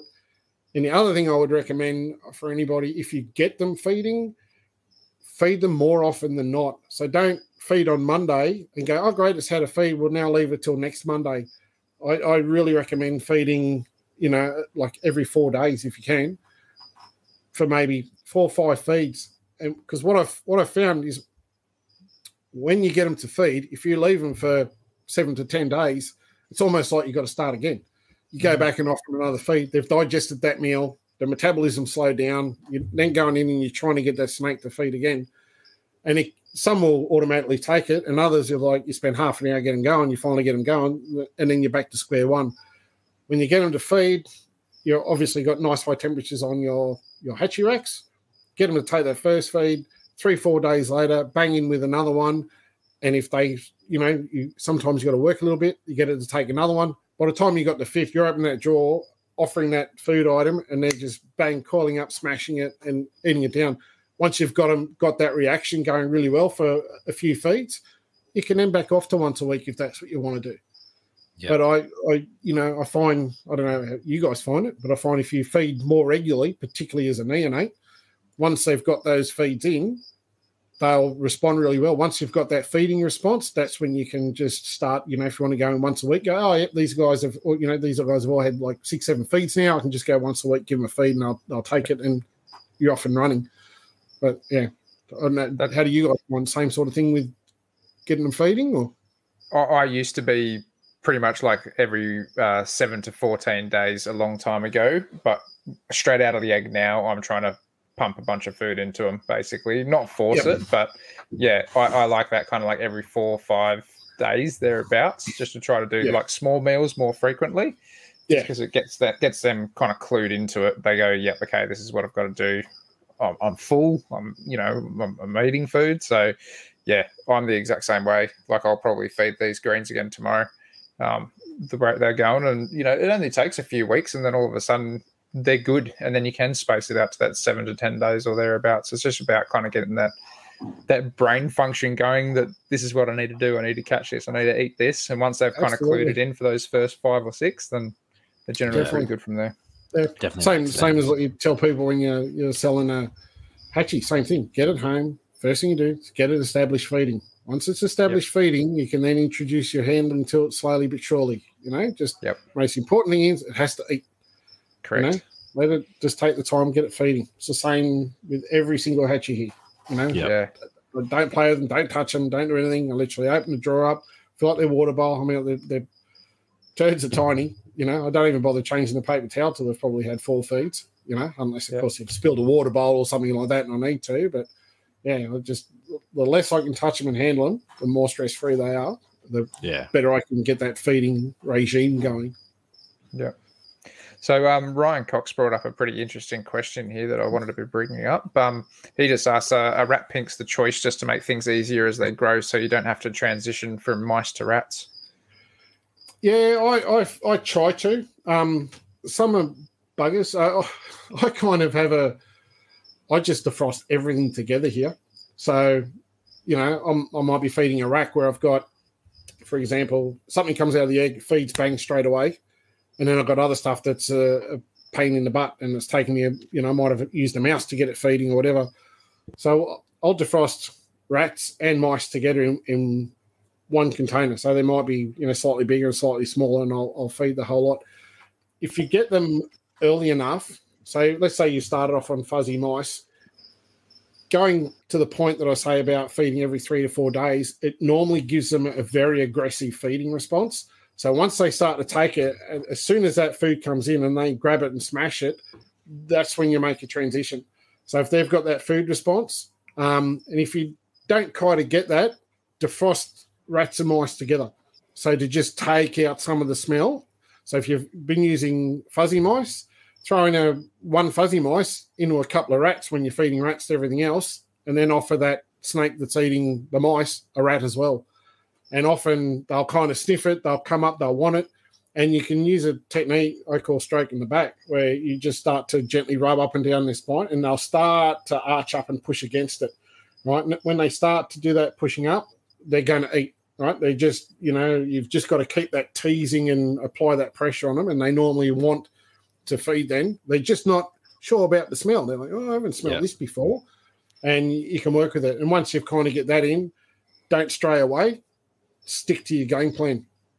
So if it if it takes the mouse, uh, sorry, takes the rat, just keep going with rats. I've, I've got a couple here that I've, I'm having a bugger of a time getting on the rats. I'll get them to go. They'll they'll change over, but sometimes you just got to work it. And a bit of starvation never goes astray either. Yeah. you know, don't take it. Eventually, they'll get hungry and they'll, they'll, That's they'll right. want to eat something. But yeah, Yeah. so I find if you have to get it started on a mouse, try to get it switched over to a rat as, as quick as you can. Once once it's feeding really well, so maybe four or five feeds. Yeah, start getting, particularly with Morelia, with uh, Antaresia, you know, probably doesn't really matter if they eat a couple adult mice versus a weaner rat or something or other. But yeah, certainly um, I try to switch them over as quick as I can. Yeah. Yeah. Makes So, sense. s- s- speaking of feeders, a while ago you actually bred pretty much all your own feeders, didn't you? I did. I, I actually started breeding rats and mice. It, it kind of, I got to a point I probably had uh, probably 60, 70 reptiles. So I had quite a few lizards and monitors, but then I was building up snakes as well. So I had a friend that used to work in a, I'll, I'll- I'll just say, work in a place where they had lab rats and mice. And um, I decided to start breeding my own. So that was probably uh, 2002 or three, something like that. And I found, I find it was a good balance that I had enough of a rodent collection to feed everything that I had, and then build up extra in my freezer. Then when I got enough extra in the freezer, I was able to sell those on. I used to make a few phone calls to a few mates um, and say, I've got some extra rats. You guys want to buy any? They come around and, you know, back in the days where I was happy to have people come to my house, um, would buy the excess and that would cover the food and, and shavings. So I almost got the point I was able to feed all my collection for free of charge, other than 14 hours every Saturday out in the garage cleaning all the rats and mice I amassed. So I did that for a number of years. Um, then I was at that point, so 2004, um, a friend, uh, myself and a mate, Neil Cash, um, started wholesaling reptile products, sole distributor for Tim uh, and Donna down at Ultimate Reptile Supplies. So we started doing that. Neil um, decided to to go on his own way and do his own thing. So I carried on with the business for probably I think I worked for with and for Tim for about four years. So during that time, I got busier and busier and busier, and at the end, it was like keep maintaining a collection. I'd probably grown into around 100, 100 animals, cut down a lot of lot of um, lizards, but obviously had more snakes. Um, so cut down uh, on the time frame that I had to look after everything. So Saturdays where I would happily go in the garage for 14 hours cleaning all the rats and mice, I just said, you know what, I, I can't do everything. Can't be on the road five days a week, traveling around to every pet pet, pet store in New South Wales. Come home, then look after you know hundred odd reptiles or something at that point in time, and then find time to you know clean rats and mice on the weekend. You know, I'd sometimes get like six pallets of you know uh, reptile equipment up from URS, and I'd be up till three in the morning trying to unpack it all, get it all inside the house, and you know it was all done from home, wasn't in the warehouse, so it was all, all done by hand. So I'd made the call to um, sell everything up. So I kept all the rodent tubs, just got rid of all the rodents, time framed up, and then then as years went on and depression kicked in and all sorts of stuff, and life went bad. Um, I decided to get back into it to try and dig myself out of a, a mental hole that I you know, been a long dark tunnel of no goodness. And um, yeah, I got the opportunity to start doing it on a more of a commercial level. So that started off, uh, I'd say, so I had all the equipment that I had, which I'd amassed over the years, um, rodent breeding cages and rats and mice. I probably had around 300 like mice, females, and 300 rats. And I couldn't keep up. Like I couldn't b- believe it. Like I was being sold out. I was supplying, um, started supplying rats and mice to the reptile park when John Mostyn was working up there.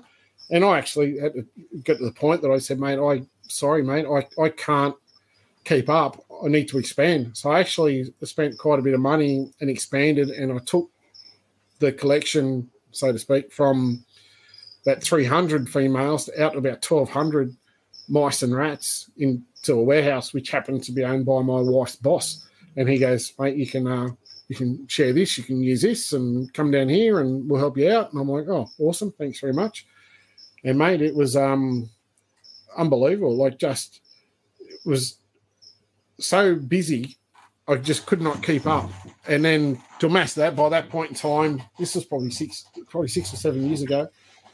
At that point in time, when I moved into the warehouse, I think I had I was probably around 150, 160 snakes and suddenly I've got an endless food supply.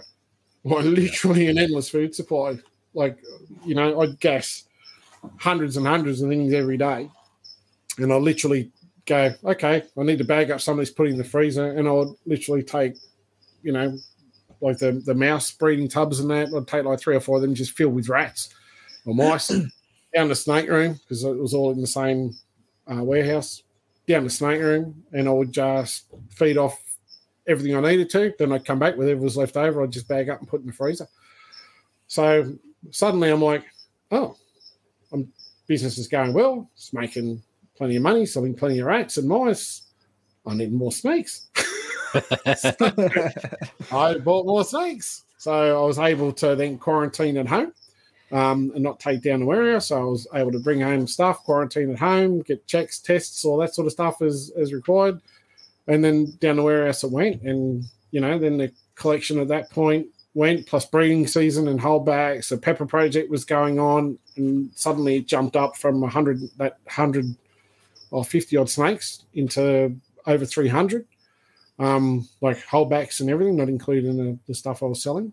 And then it grew and grew and grew. And then the same thing kind of happened, I guess. We got was a two-folded prong. The guy that owned the warehouse had had an offer he couldn't refuse and um, put on the market. And my wife works flat out five days a week, long hours, and you know we had two younger kids. So like my kids are sixteen and thirteen now. Back then they were you know five six years ago, they were a lot younger. So someone had to take them to school. Someone had to get them from school. So I would normally get up at five o'clock in the morning, go down to work, she'd do the drop off, and then I had to leave down the warehouse at one o'clock to get back home for the afternoon duty. Um, all the rats and mice, we get to the weekend and we would get down to work at nine o'clock. You know, a bit of a bit of a rest on Saturday morning. Get down to work at nine o'clock in the morning, and sometimes work till three and four in the morning, just trying to catch up.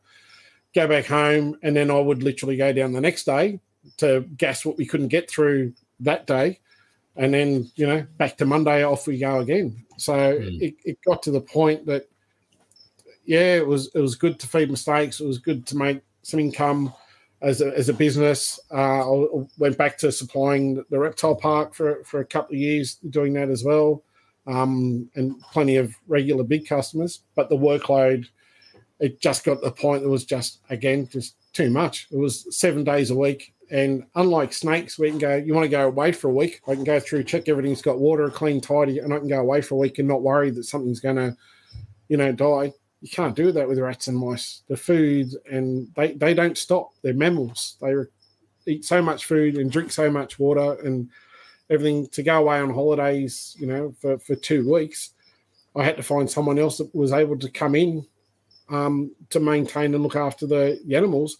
And you, the three weeks prior to going on holidays, you'd have to work three times as hard because to get on top of everything before you go to make sure everything's gassed. You know, there's minimal amount of rodents in the colony um, to feed and look after. Then you go away. By the time you've been away for two weeks, there's another, you know, four five thousand pinkies and stuff that's already been um, dropped, given birth to. You come back two weeks, everything's dirty again. So where yeah. are you stage one. Then you got to, you know, bust your guts for another three weeks to get on top of it.